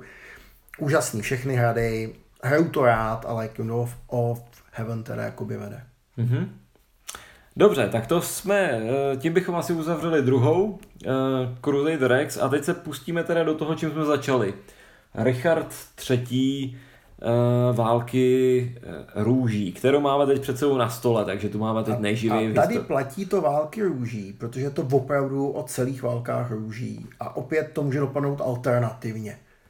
Ano, tady skoro, skoro bych to skritizoval na, za ten název, ale ono by si to tu kritiku úplně nezasloužilo, protože vlastně Columbia Games se snaží používat jako známé tituly.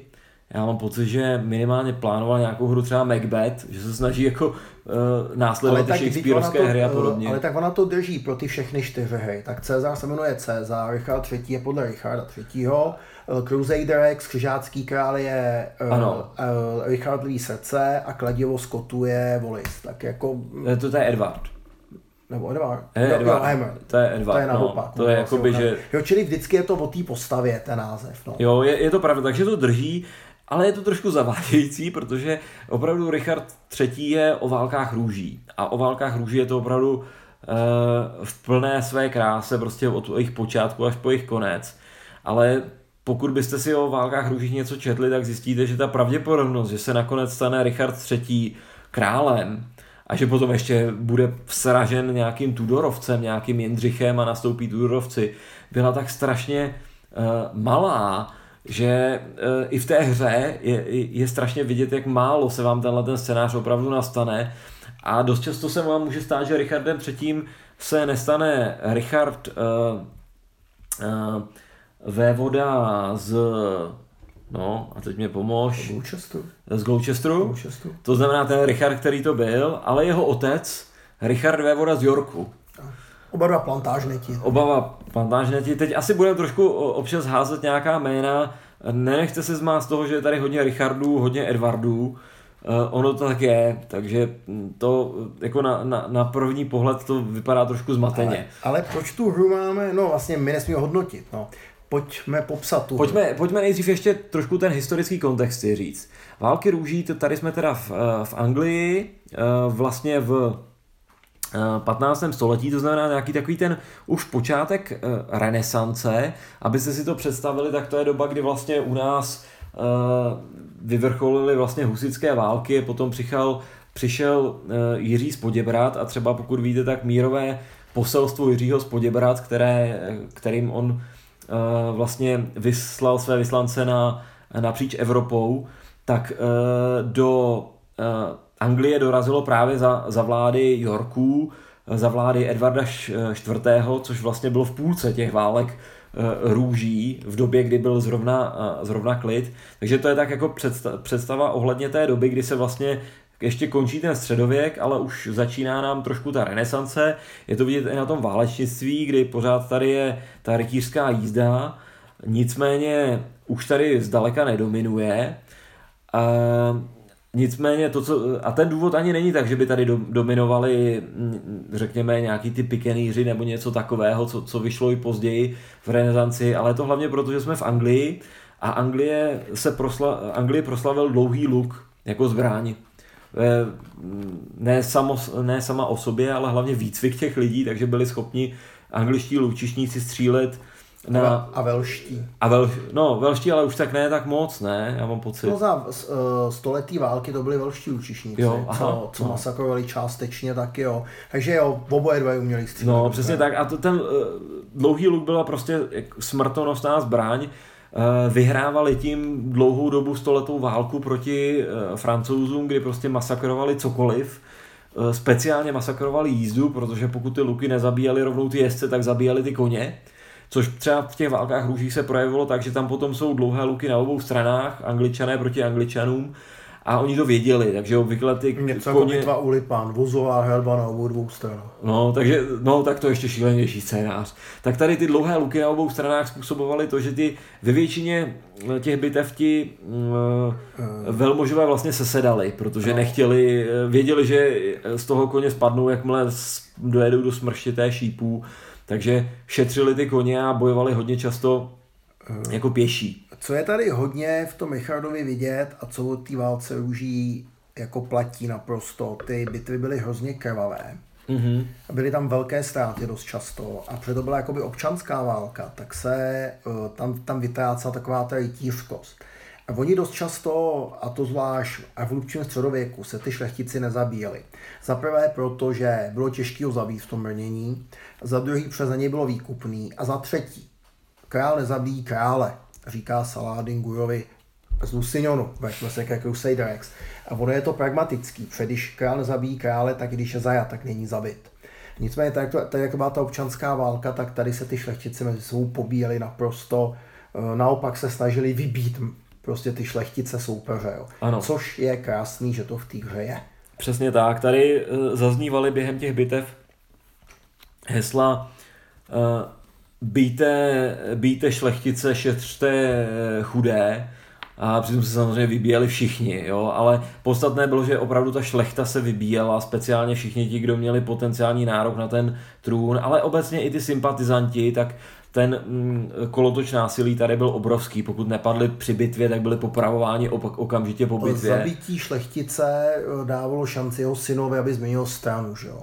Přes, přesně tak a uh, popravdě řečeno, co já jsem o tom četl, tak ono to potom tam byla i, i výrazný aspekt té krevní msty. Přesně. Protože v jednu chvíli byla vyvražděná generace těch otců a ty synové prostě neviděli jinou cestu, než uh, zkusit vybít ty, uh, ty A protějšky. hlavně ještě v Anglii trošku zvláštně přecházela ta panství, protože oni se jmenovali jakoby nějak plus měli to panství přidělený s tím vévodským titulem, čili ne nutně to musel získat od toho krále ten syn. Prostě ten lenní systém té Anglie je takový trošku zvláštní a taky angličani byli pak první, kdo, kdo popravil krále, myslím, dřív než francouzi. Hmm, který to zase pak dovedli k dokonalosti. No.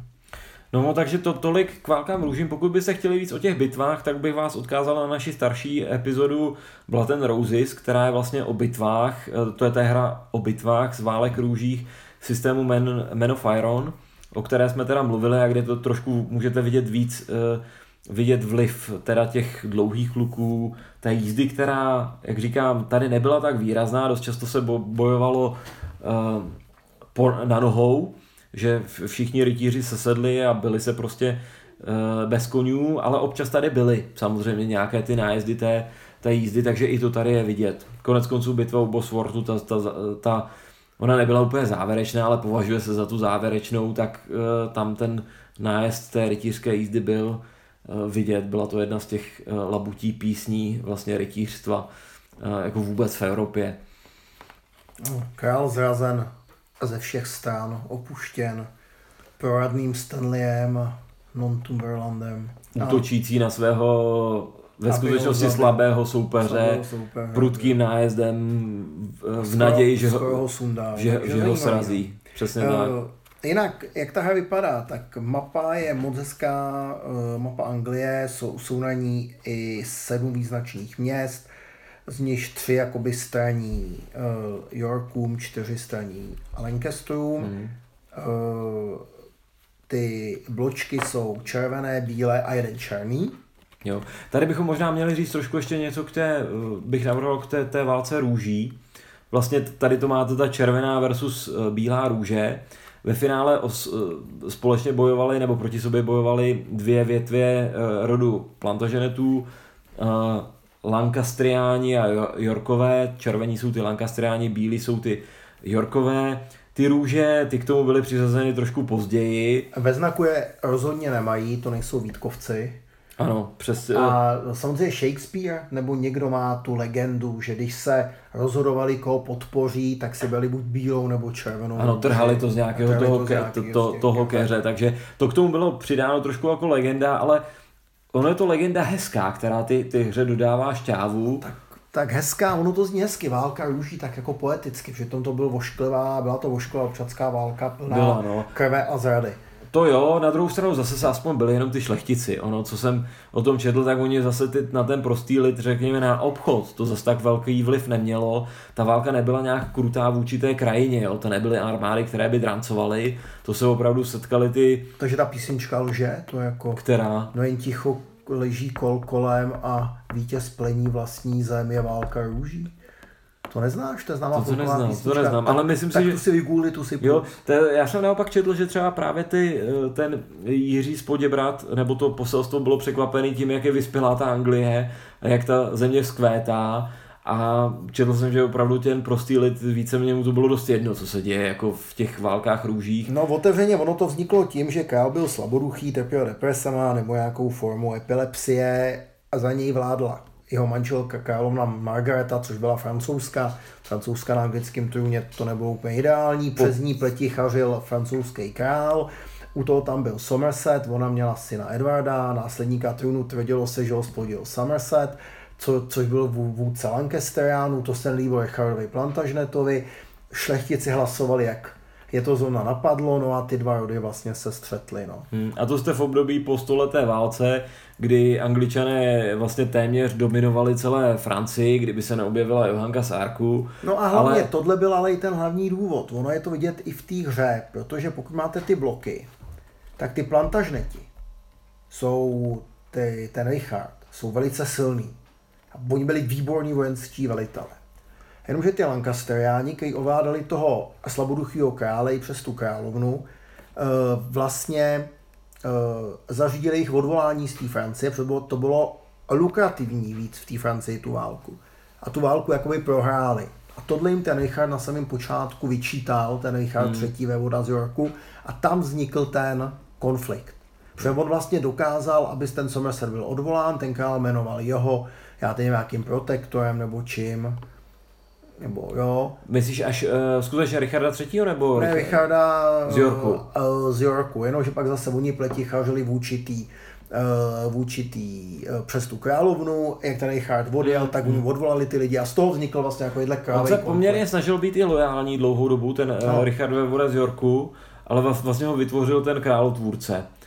Uh, Warwick uh, uh, hrabě No Neville. Neville. Neville hrabě. Rich, uh, Richard, uh, což je eh, králotvůrce, to je obrovská postava historie, která je, uh, která je známá, která vlastně měnila strany, protože nejdříve vlastně pomohl Yorkům k tomu trůnu, nicméně potom ve chvíli, kdy na trůnu byl Edvard IV., eh, tak eh, Edvard IV. ho úplně nerespektoval, on zjistil, že je ve skutečnosti jenom takovou loutkou, že není ve skutečnosti tím, kdo má moc. Bavím se teď o tom králotvůrci Kingmakerovi, uh, Warwickovi, a on posléze, když zjistil, že tu politickou moc opravdu nemá, tak, eh, tak ho potom zradil a pokusil se na trůn dosadit vlastně eh, jeho mm, protěžka ze strany eh, Lancastriánů, takže to je taková významná postava i, i v té hře.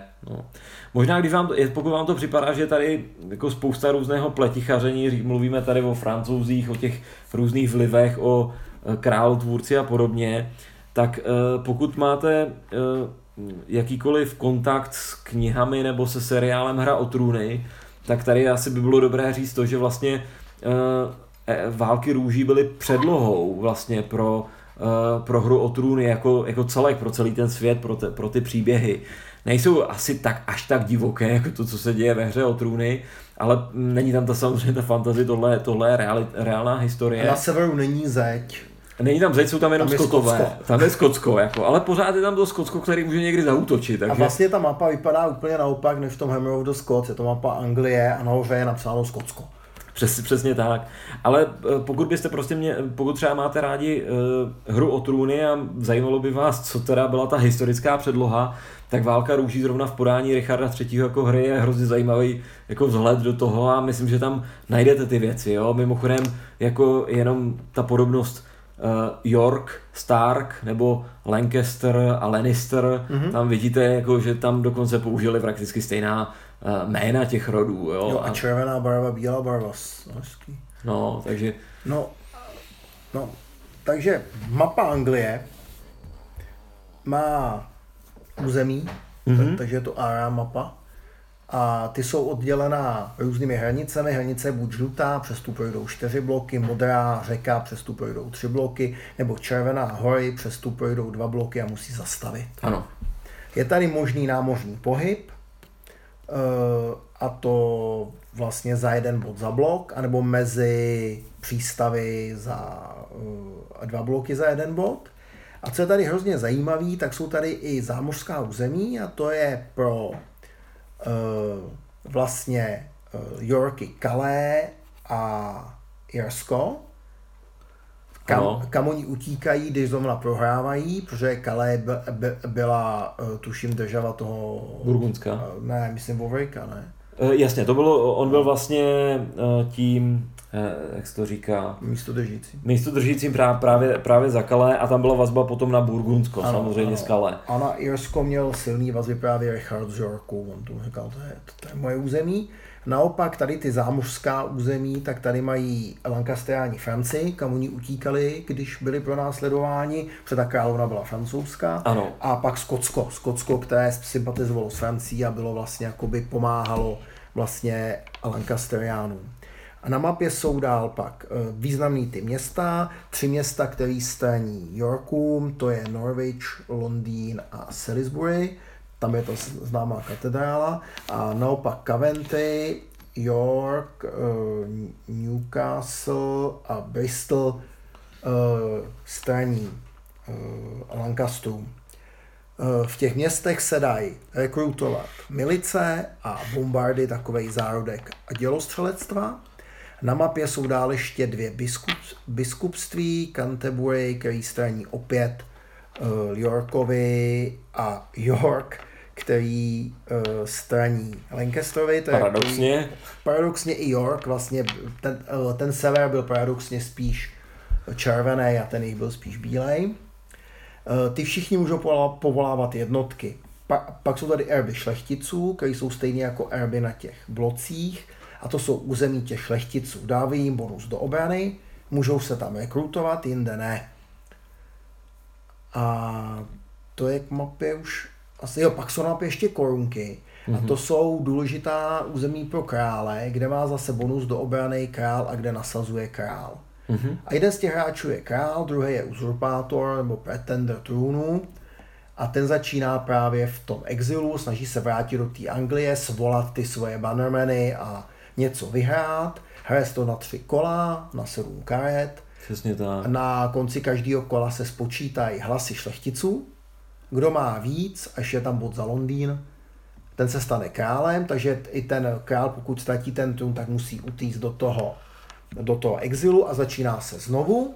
A hra končí po třetím kole, po třetí, a kdo je v té době král, ten vyhrál, anebo končí instantním vítězstvím, když někomu vybijete celou královskou rodinu, což je pět bloků vlastně v určité následnosti. Pět, pět těch vlastně potenciálních následníků té dané větve těch, těch plantagenetů. No. Čili, a protože jsme řekli, že se tady hlasuje o tom, kdo bude král, tak je jasné, že se hrajou ty šlechtice. A máme tady, že jo, Petře, dva typy šlechticů hlavní. Jasně, máme tady šlechtice, eh, buď to loajální k tomu rodu, takzvané šlechtice z růží, které mají vyloženě tu bílou nebo červenou růži, které nemají šanci, že přeběhnou na tu druhou stranu.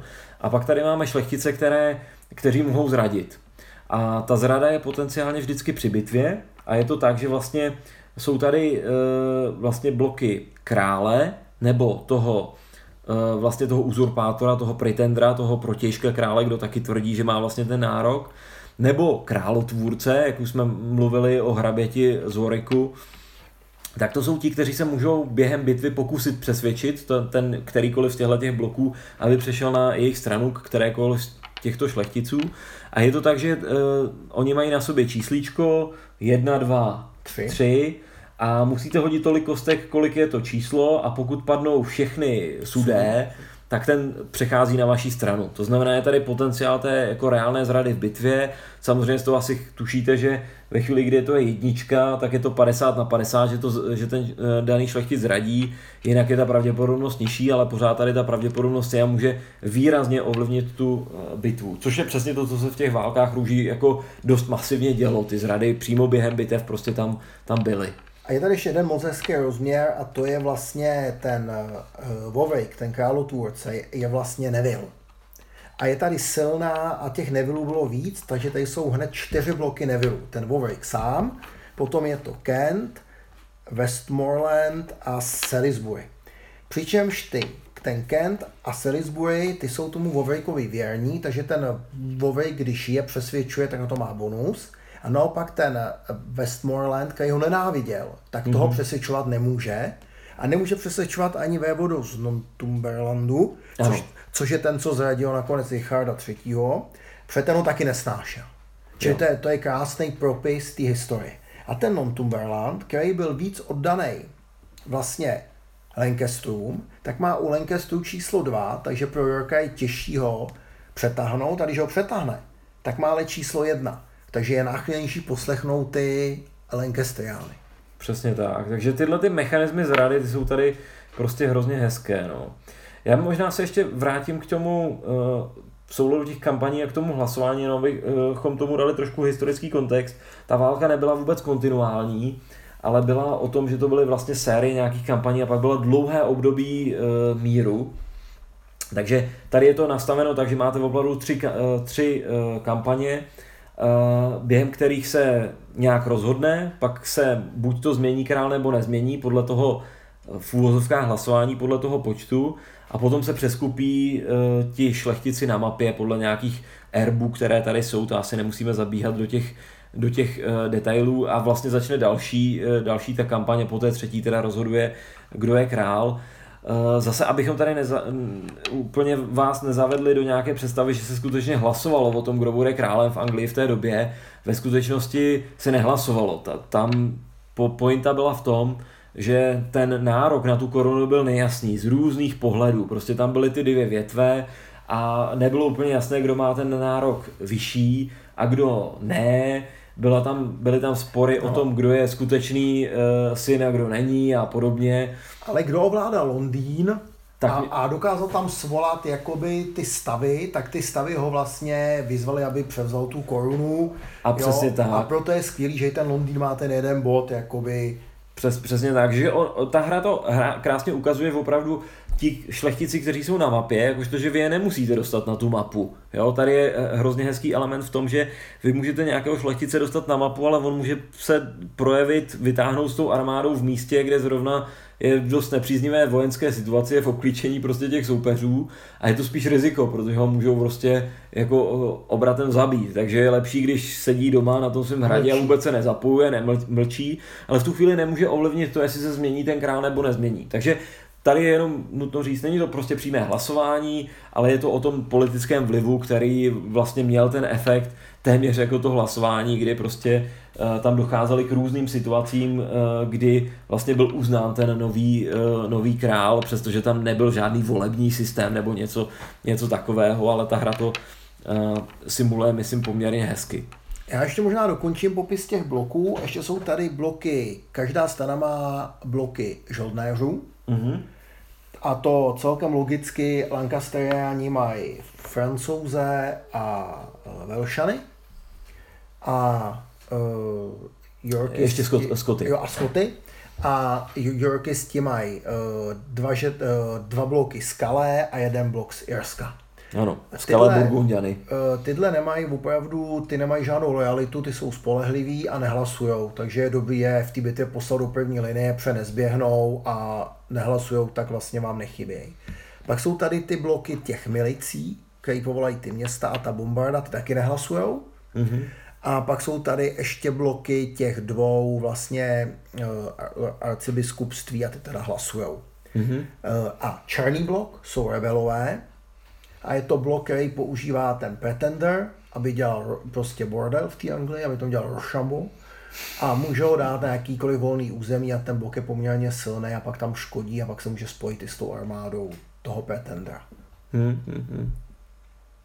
No, eh, co bych ještě doplnil k těm bojům, už jsme tady říkali, že boje jsou zase podobné jako v těchto těch jiných blokových hrách, i když ty si vlastně chtěl Petře srovnat ten... Je tam poměrně, ten, uh, možná se to, nebude se nám to zdát, ale je tam poměrně velký rozdíl. Protože v obou dvou platí to, že útočník to má horší. Obránce útočí dřív, vlastně, takže jo Ačka jdou před Ačkama, Bčka před Bčkama, Cčka před Cčkama. A pokud do třech kol není poražen, tak musí útočník ustoupit. Nicméně v Crusader X po třetím kole ustoupí a už po něm nikdo nestřílí. Má-li kam ustoupit, přežije. Eh, v Richardovi třetím, aby se ukázalo to pronásledování, které v té době už bylo daleko víc namakané a hlavně ta chuť a snaha pobít ty šlechtice soupeře, tak tady vlastně se, když po třech kolech bitva neskončí, tak ustupuje ve čtvrtém kole, ale ještě všechny bloky soupeře, které jdou před ním na něj útočí. Mm-hmm. Čili to je daleko krutější. Či tady někam vlíz, tam je to blbě spočítané, může skončit neuřetenýma jatkama a je lepší zdrhat za bitvy. Hmm. Co je tady další moment, je přidělování zásahu. V Crusader X se zásahy přidělují vždy nejsilnější jednotce. Hammer of the je to samé. A to tak, že se to stahne na o jeden step třeba a pak se to přiděluje další nejsilnější jednotce. Takže když máte třeba dvě čtyřky, tak sundáte jeden život první, jeden život druhý a, a dáváte čtyři zásahy. Druhý život druhý a, uh, a vlastně obě dvě skončí na dvou životech. V Richardovi je to tak, že zásahy, které jsou udělaný, udělený, udělíte všechny jedné jednotce a to ty nejsilnější. To znamená, že Richardovi, kdyby jsme na dvě čtyřkové jednotky udělali čtyři zásahy, tak, je, tak jedna odchází ze hry. Hmm.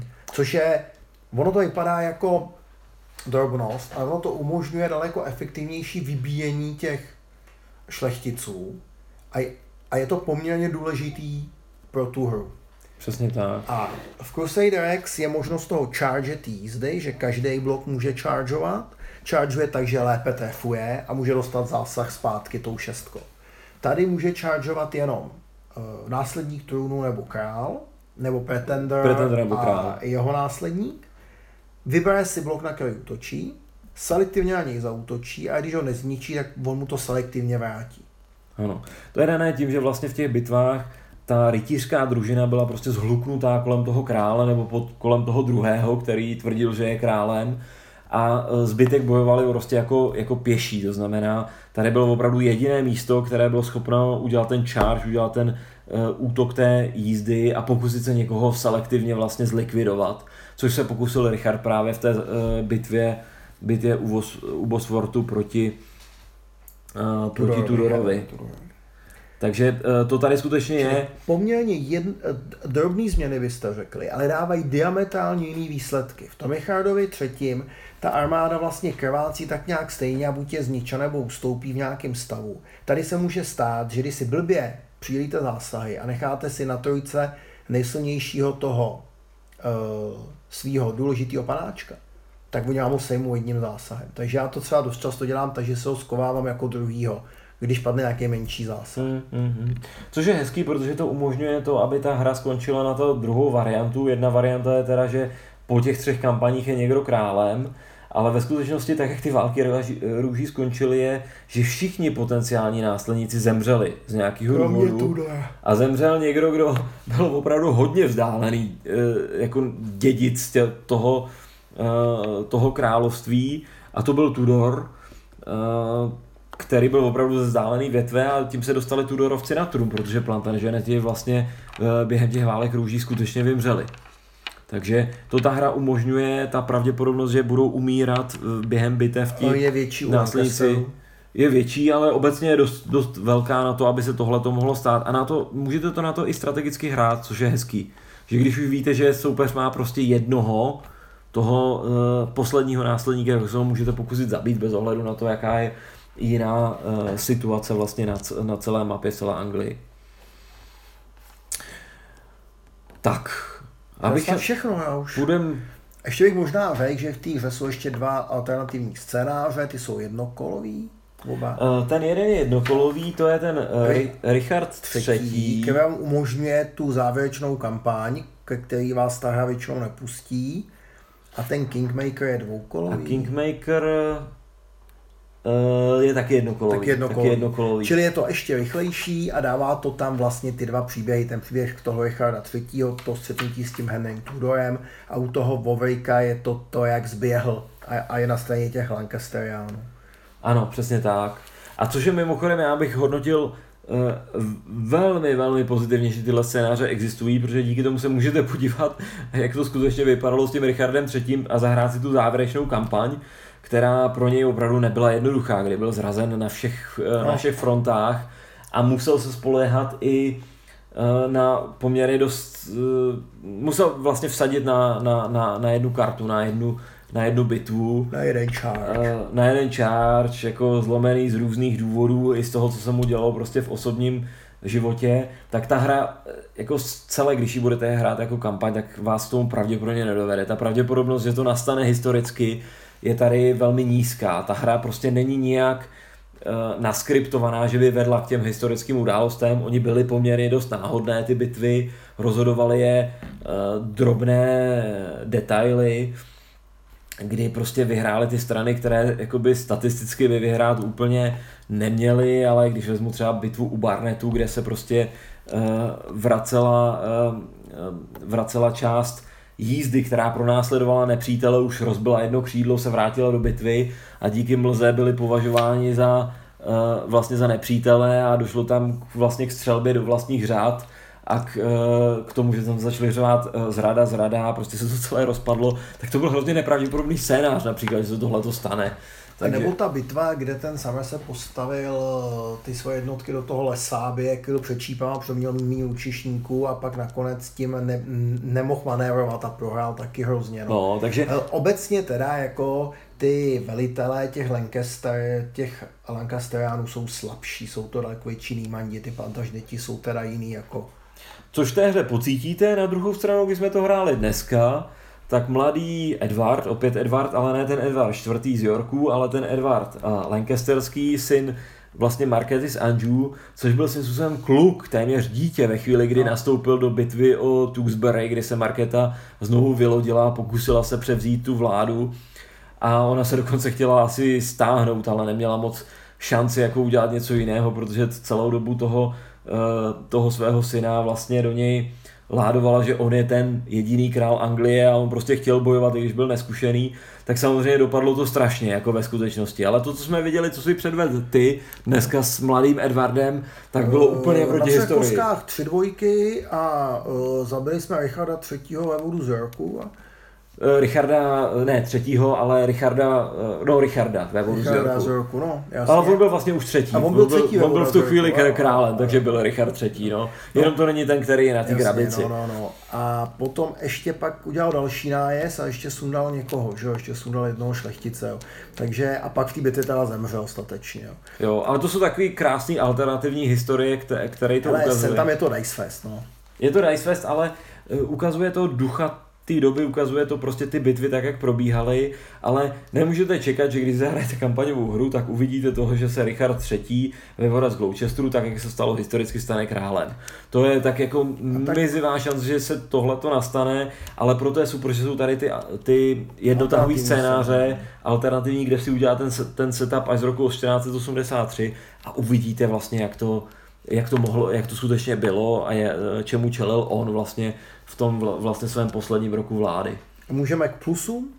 Pojďme do plusů. Eh, krásně to vypadá, lehce se to hraje, díky tomu ARA systému to píše úžasný příběhy, takový ty, kdy si musíte fakt rozhodovat, zvažovat každý tah. Jedna, jeden nechaný dobře bloček rebelů umí rozhodnout celou bitvu. Hodně se u toho přemýšlí, kam se vylodit. Opravdu tu hru hrajete, tu hru ovlivňujete masivně není tak, eh, je méně statická než ten Crusader X, to její hraní mě hrozně baví. Je méně, jo. je dynamičtější i než třeba Hammer of the Squad jo, prostě z herního ta pohledu. Dynamika, pohybujete se po té mapě, ono tady padá, není o co bojovat, eh, území se neobsazuje, blokujete šlechticům, honíte je. My jsme se půlili v Anglii, tam vznikla fronta dneska. To vyloďování, fakt se to pěkně hraje. Eh, řekl bych, že i ta dílka je odpovídající a myslím si, pro mě je to nejlepší vál, hra o válce růží. Já jsem viděl asi čtyři, ale tahle tam mě prostě přes tu jednoduchost a spousta lidí mi to nevěří, tak prostě pro mě je tohle ten příběh ty války růží opravdu. Hmm. No, tak jak my na dohráno obvykle říkáme, tak po to já se podepíšu. No. Po to se jednoznačně podepíšu, pro mě je to taky, to, tohle je ta hra s velkým H na téma uh, války růží, taky jsem zkoušel různé. Ono tom existuje spousta euroher, která ale s tou historií má, mají pramálo společného, ale spolu jsme kdysi zkoušeli Crown of Roses, Jasně. což je taky hra GMT Games, kterou na dohráno určitě o ní povídat nebudeme, ale bylo by to hodně depresivní povídání, protože ta... Ta nedávala historické výsledky vůbec, byla zmatená, uměle čtyři strany, divný to bylo. Divný to bylo, divný hodně to divný. Bylo. A tahle hra je prostě fajn i v kontextu, samozřejmě pokud chcete jednotlivý bitvy, tak je to uh, ty Blood and Roses. Uh, Blood and Roses jo. Ale tenhle ten taktický rozměr té Anglie, prostě takticko-strategický, fakt, i když je to blokovka, tak pro mě je to nejlepší hra z tohohle období. Jo, já to hodnotím taky podobně. Kdybych to srovnal s těma oso- ostatníma blokovkama, tak tahle hra má uh, nejvíc ty šťávy, nejvíc ty historie, nejvíc toho detailu. I ty červený bílý bloky už, to jo, těch růží, jo. jo jako... Pře, pře, přebíhání těch šlechticů, nenávidím úplně toho šlechtice, co mi uteče. Jsou tam ty emoce v tom, jo. Jo, není to žádný krásný období, ale pokud ho má něco jako romantizovat, tak tahle hra to, ta, tahle hra to dělá, takže eh, tohle je za mě eh, obrovský plus. Obrovský plus je právě ty různé detaily, typu koho může přesvědčit Kingmaker na stranu a koho ne který do toho dělají opravdu velkou tu historickou realističnost. Takže to, to určitě. Zároveň bych to ale hodnotil i tak, Petr to vlastně taky trochu naznačil, že ta hra, když k ní posadíte e, jako kamaráda, který má rád šachy, tak si myslím, že si přijde na svý, protože tady prostě je to lehce šachová partie a máte nad čím přemýšlet. Ano, v šachách e, rozhodne, ten, ten rozhodnou vaše tahy, tam, tam úplně není, no. tady rozhodnou kostky ve finále. Ale to neznamená, že na ty kostky se nebudete vymýšlet ty tahy podobně, jako to řešíte během té šachové partie. Hele, dá se to optimalizovat, no, dá se to optimalizovat. Dá. Na druhou stranu, já u těch a šachů, já jim vyčítám vždycky tu malou asymetričnost těch stran. jo, a ještě malou historičnost, ne? Dobře, no tak všechny... Uh, negativa. Dobře, tak začni taky. Negativa. Uh, mně tam chybí ty karty lepší. Události. No, eh, já bych tam radši měl nějaké události, prostě mít jich tam víc, nebo i, aby na té kartě, když je to třeba čtyřka, tak bylo třeba napsáno Richard přebírá iniciativu nebo něco. Prostě chybí tam malinko, ty karty jsou opravdu suchý, prostě karta s číslem, i když není pěkný obrázek. Ty události tady podle mě nejsou tak hezký, je tady nějaká nákaza, nějaká, nějaký piráctví, jo nějaký ten master, nejsou tak pěkný jako v tom Crusader X. Tam ten džihad nebo ty asasíni tomu dávají takovej, takovou hmm, tu šťávu, jako jo, že to, protože teď vyhlásili ten džihad a najednou na mě letě a já jsem byl v pohodě, viď, přitom, jo. A to tady prostě není, no. Hmm, hmm. Jo, nebo ta mana, když přijde karta many uzdaví ty jednotky v tom městě, to jsou takový ty zvraty, jo, to, tady jsou ty, tady, tady jsou, tady, tady jsou suchý jak Riesling. No. no tady je to jednoduchý, tady je to vynucený pochod, pohnete se dál, překvapivý útok, náhodou vám projde víc jednotek přes nějaké území, než by normálně prošlo, uděláte námořní útok nebo někde vypukne mor, to jsou prostě, řekněme, detaily a uh, jako za mě já to mám úplně stejně, na, na, na to mám úplně stejně, já si přeju na válku růží nějakou hru, která jako postihuje i ten politický element. Jo? A ta by to mohla toho Richarda jako snadně eh, přebít pro mě, i když tohle pořád bude jednoduchá hra, která, kterou lze zase zahrát s kýmkoliv, což je velká, velká výhoda. Ale přece jenom te, ty války růží byly, je tam spousta událostí, které tady nejsou. Bylo tam spousta těch politických událostí, občas do toho vstupovaly třeba i ty královny, třeba eh, vlastně eh, manželka Edvarda IV., ta Elizabeth, tak ta ovlivňovala hodně tu politickou situaci, vlastně vnášela tam spoustu nenávisti mezi těmi jednotlivými rody, což v téhle hře vůbec neuvidíte, přestože ty války růží podle mě větší části rozhodovaly ty bitvy. Ale tak ono to tady jakoby je, protože tady je to tím nasazením. To je to, že jdeš na ten hrát a říkáš mu, hele, pojď do boje, tvůj soused. Mm. Jo. Ale, ale musíš si to už hodně tak jako domyslet, aby to klaplo. Není to tam třeba ta, není tam třeba ta karta, uh, já nevím, Ken se naštval na, na Wolverika nebo něco, jo, a Jo, ty, to, prostě tyhle ty věci tady, tady chybí. Stejně tak třeba asi jste možná slyšeli uh, legendu o uh, vlastně princích uh, v Tauru, to znamená o synech uh, právě Edvarda IV., o kterých uh, jejich vlastně vraždu Shakespeare přisoudil právě Richardovi III., což je pravděpodobně nesmysl, podle toho, co je o tom historicky známo, ale reálně je to tak, že to nikdo nikdy nevyřešil,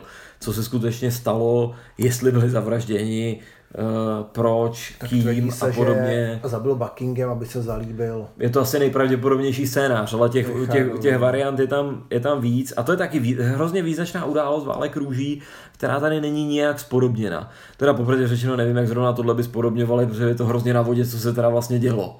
Jo, takže je to, je to otázka, ale ty události tady chybí. To, to by muselo být něco, co by ti dalo výhodu za nějaký pojezd trošku, až by to třeba ti přihodilo korunu, i když bys měl o dva body míň, ale dostal by si dva nepřátelé šlechtice trvalé nebo něco, takový nějaký by to musel být mm. mechanismus. Ale, Ale uh, ty, ty si k tomu udělal ty alternativní historické varianty. historické varianty takový, ještě aby se vnášel větší chaos a aby ještě umřelo víc šlechticů. Jako nebylo to špatný, jo. Nevím, jak je to úplně vyvážený, já bych to chtěl ještě párkrát zahrát, jo. Protože dneska to, tu hru podle mě rozhodlo, ač je to jako zvláštní, protože mě to dostalo do tak špatné situace, až jsem udělal absolutně nesmyslný tah, v kterém pak ten Edward vytloukl tu tvoji nobilitu, jo. To se mi teda hrozně líbilo. To ve No ten Edward, jo, ten, ten Edward, příběh jo. byl úplně šílený. Ale, tam, ale musím ti říct, že kdybych neměl uh, tak málo bloků a, a samý jedničky, tak bych tam v životě nejel. Byl to zoufalý tah. Naprosto zoufalý no. tah, který to celý otočil a pak to ještě uh, spojil s tím koskovým pojezdem v té bitvě, když to chtěl otočit, protože tam ti napadlo vůbec nic, jo. A Hmm. mě všechno. Ale eh, mně se to teda třeba tohleto líbilo, protože že jo, historie byla teda v úplně jiných, eh, byli tam úplně jiní herci, když to tak řeknu, ale Richard III. historický u Bosfortu se pokusil o stejnou jako prakticky eh, zoufalou věc, i když možná ne tak extrémně zoufalou jako ty, ale tam to nevyšlo. To by to, by to to vyšlo, vyšlo. takže to je zajímavý. No, No Petr, to by nevyšla ta záda, že? Jo, Petr tady mluvil o, o tom, že já jsem vlastně pro hru vytvořil uh, variantu s historickými událostmi, což není o tom, že bych tam přidával karty, ale že jsem tam přidal vlastně pár hodů kostkou vždycky na přelomu kampaní, to znamená pravidlavě je to něco, co vám eh, co vlastně ani nemusíte číst dopředu, to vyhodnotíte, až to přijde a nastane to dvakrát za hru, takže je to opravdu jednoduché.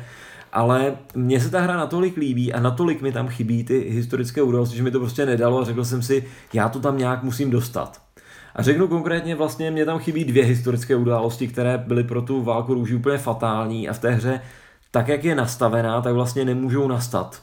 A to je eh, asi největší mínus, které k tomu mám. A to je o tom, že vlastně po bitvě u Tautownu a vlastně po, eh, po tom, co eh, vlastně se dostal na, na trůn Edvard IV., to vypadalo, že je rozhodnuto a že Yorkové budou natrvalo vládnout.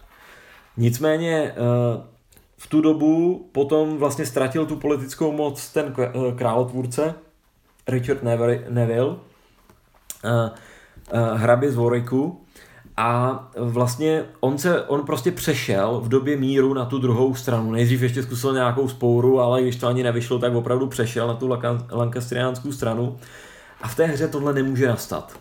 V té hře může akorát změnit tu stranu během bitvy, mechanicky, a během bitvy je to hrozně nepravděpodobné, protože on má ten treachery roll na trojku, to znamená házejte tři kostky a musíte hodit tři svorá čísla. Takže pravděpodobně, že Kingmaker změní tu stranu, tak jak to historicky nastalo, je ve hře Richardovi třetím, tak jak je nastavená strašně nízká. To je jedna věc, která mě tam trošku vadila, nebo vadí v té hře. s- A druhá věc, která mě v té hře vadí vlastně, mm, a je ten největší mínus, je obdobná věc, že potom, co se s tím letím Edward IV. vypořádal, zabil i toho potomka té uh, Markety z Anjou a jediný, kdo zbyl jako Zabil pot- Vovrika. po, zabil Vovrika, tak jediný, kdo v bitvách samozřejmě, tak jediný, kdo potenciálně zbyl jako uh, ten nepřítel, Henry Tudor byl, byl ve Francii. Henry Tudor ve Francii, mladý kluk, který vlastně uh, jako nebyl vůbec zkušený válečník, neměl tu podporu, pravděpodobnost, že se vrátí do té Anglie, nebyla uh, zas tak vysoká. V Anglii byli v tu dobu vlastně tři bratři Yorkové, Edward, George a Richard, pozdější Richard III. Edward měl dva syny v tu chvíli. Umíte si představit to množství těch následníků, které musel ten Jindřich VI jako uh, vybít, uh, sedmý, pardon, budoucí Jindřich sedmý, vybít, aby se dostal na ten trůn. To je prostě strašně nepravděpodobná událost, ale uh, osud byl takový, že Edward prostě jednoduše zemřel na nemoc, Potom, co teda dal popravit svého bratra, tím se to trošku zredukovalo. Potom nastoupil teda ten uh, Richard III. na trůn. A, něk, uh, Je a tam- někdo zabil ty kluky. Někdo zabil ty kluky, nebo ty kluci prostě někam zmizeli. A v tu chvíli najednou zbyl jenom Richard III. A v tu chvíli, jelikož on dělal poměrně nepopulární rozhodnutí, on byl poměrně dost progresivní politik v tom, že on chtěl vlastně rozvíjet tu zemi a potlačoval tu feudální moc šlechty, tak se stal natolik nepopulárním, že najednou těch zrádců ve chvíli, kdy se ten Jindřich Tudor skutečně v té Anglii eh, vylodil, se našlo poměrně dost. Zejména Lord Stanley a, a, a Lord Northumberland. Takže to nakonec strašně nepravděpodobně dopadlo. A ta hra, zase ten Edward IV. může zemřít jenom v bitvě v té hře, takže já jsem tam chtěl dostat tu, ten mechanismus, kdy uh, může zemřít prostě kdokoliv z nich, vlastně na nemoc, v době, kdy, uh, kdy zbraně zrovna neřinčí a kdy, kdy je ticho. Takže to je za mě... No, Tohle je úžasná věc. My jsme dneska zmiňovali tu hru A Warriors of God. A tam to je, tam je ten aging, tam může ten šlechtic umřít i, vel, i velmi mladý a to je něco, co v tom Richardovi chybí a Petr to tam teda jakoby přidal. No. Ano, přesně. Takže to, za mě je to mínus, který není o tom, že byste si tu hru neměli zahrát, ale měli byste vědět, že kdybyste v tom hledali tu historii, tak by vás mohlo překvapit, že jsou události, které se prostě neděly během těch bitev a ty ta hra nedokáže nasimulovat a tudíž tu historii vlastně nedokáže předvést přesně tak, jak, eh, jak proběhla. To je za mě největší mínus toho Richarda, kromě toho, že tam eh, ta druhý mínus je teda, že by tam mohlo být trošku víc té pol, šťávy, prostě ty politické události a podobně. A na druhou stranu za mě to funguje. A za mě, to, za mě to i tak jako hra to funguje. To znamená, pokud nejste zrovna uh, nějak zabředlí do té historie těch uh, válek růží, Ale tak když vás to vůbec ten ne... alternativní scénář neruší, když k němu dojde tak nějak jako... To je pravda, No. to je pravda. Takže eh, jako je to mínus, ale není to mínus, kvůli kterému abych tu hru chtěl jako zavrhnout. Mně jenom prostě se líbí ta možnost, tyhle ty možnosti tam mít, takže já proto jsem vytvořil ten uh, vlastně tu historickou variantu, což Určitě je je to fajn. jedna tabulka navíc. A zvyšuje to znovu hratelnost, takže já bych se to opravdu nebál, ještě to otestujeme, dotáhneme a pak určitě, když si Petrovi napíšete, ono to Já to, já to určitě zveřejním a uh, pokud to zveřejním poměrně brzo, což je klidně možný, a ono nějaký testování už to prošlo a ta varianta je hlavně, to rovnou říkám dopředu, extrémně náhodná. Chaos. Jo. Je to, je to velký chaos, ale to ten chaos prostě byl. Jako Yorkové fakticky vyhráli, kdyby Edward neumřel prostě na nemoc, tak uh, žádní Tudorovci se na trůn neměli nejmenší šanci dostat. Takže ta, tam, ten chaos tam uh, je a já to potom určitě přidám potom do poznámek uh, asi k té, k té epizodě klidně dodatečně nějaký odkaz na to, kdybyste si to chtěli stáhnout. Kromě toho, že to dám samozřejmě na Board Game Geek a třeba na zatrolené hryce CZ. Takže ale tím bych nechtěl rozmělnit teda ty mínusy, tohle jsou, jsou mínusy. Pojďme říct teda závěrečná slova k Ri- Richardovi. Nebo komplexně? A nebo k Richardovi i komplexně. Komplexně, říct. takže Columbia Games doporučuji. A mrkněte se na to, eh, ty hry nejsou nejlevnější, na to, co v nich je, ale tak zase jsou v nich pěkný bločky, tuším, že 1400 ty hry stojí. To nedokážu říct, ale No, jako není to úplně levná hra, eh, jsou to hry eh, menší, dají se hrát i z nehráči, určitě dobrý základ, mít to doma i na rychlejší zahrání, tak to je super. A za mě Crusader X, určitě pokud máte rádi tu dobu, eh, nechcete nějakou komplikovanější hru, doporučuji, upozorňuji, že tato hra eh, může trvat díl, protože je to 6 kol, hmm, hmm. Najdete tam jako spoustu věcí. U Richarda říkám, to, to si kupte. To je prostě super hra z té doby, píše ty příběhy a já si myslím, že dneska není hra, která by dávala z té doby ten zážitek a nebyla zbytečně komplikovaná. Hmm, hmm. OK. Já to řeknu vlastně podobně, taky obecně ty blokovky můžu doporučit zejména teda uh, začínajícím hráčům. Můžete si vlastně vybrat cokoliv, co vám blízké tématem, statečné srdce nebo Richard Víl srdce a jeho Řím. boj eh, se Saladinem, klidně i ten Ju- Julius Caesar jako, jako Řím. Kdyby vám to bylo úplně jedno, tak eh, za mě je nejlepší ten Richard III, protože je prostě nejhezčí, I ta nejpropracovanější. mapa, ta dynamika, prostě se to povedlo. Herně je to nejzajímavější, určitě z těchto těch všech. a i historicky mám pocit, že, že je to nejvěrnější a když do toho přidáte ten můj scénář, který časem dám ke stažení, tak v tom můžete mít i tolik historie, že pak budete vyděšeni, jak, jak vám ty kostky nepadly. A třeba se vám pak stane, že ke konci hry jeden bloček zavolá království za koně. jo, ještě řeknu jednu věc, už, eh, možná jednu věc k těm blokovkám obecně. Ten, eh, ten eh, systém těch bloků, my jsme o něm mluvili třeba v těch, v těch Helénách, mluvili jsme o nich v souvislosti s tím Fast Action Battles. Já mám pocit, že na ten středověk to funguje skoro nejlíp. Ne, že by tam to nebylo pěkný, tam, i tam ty hry fungují pěkně, ale přece jenom ten středověk, ten feudální systém, kdy ty eh, jednotky, nebo kdy vlastně bojovala vždycky ta družina toho rytíře a byla nedělitelná, tak to je tady hrozně pěkný v tom, že máte ten bloček, který je nedělitelný. A má i pěkný erb většinou. Má i pěkný erb a tudíž opravdu pracujete vlastně s toho družinou toho konkrétního šlechtice. A to funguje v těch hrách vlastně pěkně a prostě ten středověk je na ty blokovky jak dělaný. Jakož to, že i o těch ostatních jsme hodnotili, nebo ty ostatní blokovky jsme hodnotili poměrně pěkně. A nicméně jsou i, e, viděl jsem i blokové hry, kam mi přišlo, že ty blokovky úplně nesedí, že by to mohlo být zpracování nějakým jiným mechanismem prostě, prostě lépe, ale středověk, ty feudální družiny, tam to prostě funguje za mě a příkladem jsou tyhle, ty, tyhle ty tři hry, které mají společné jmenovatele. No. Ale královstvím zakoně já bych to nechtěl ukončit. To přece ten Richard neřekl. On padnul statečně, on žádné, žádného koně nechtěl. On chtěl zemřít nebo zvítězit. Takže... A, a to byla taková hezká myšlenka na závěr. Jo, zemřít nebo zvítězit. Dobrou noc. Dobrou noc, děkujeme za poslech.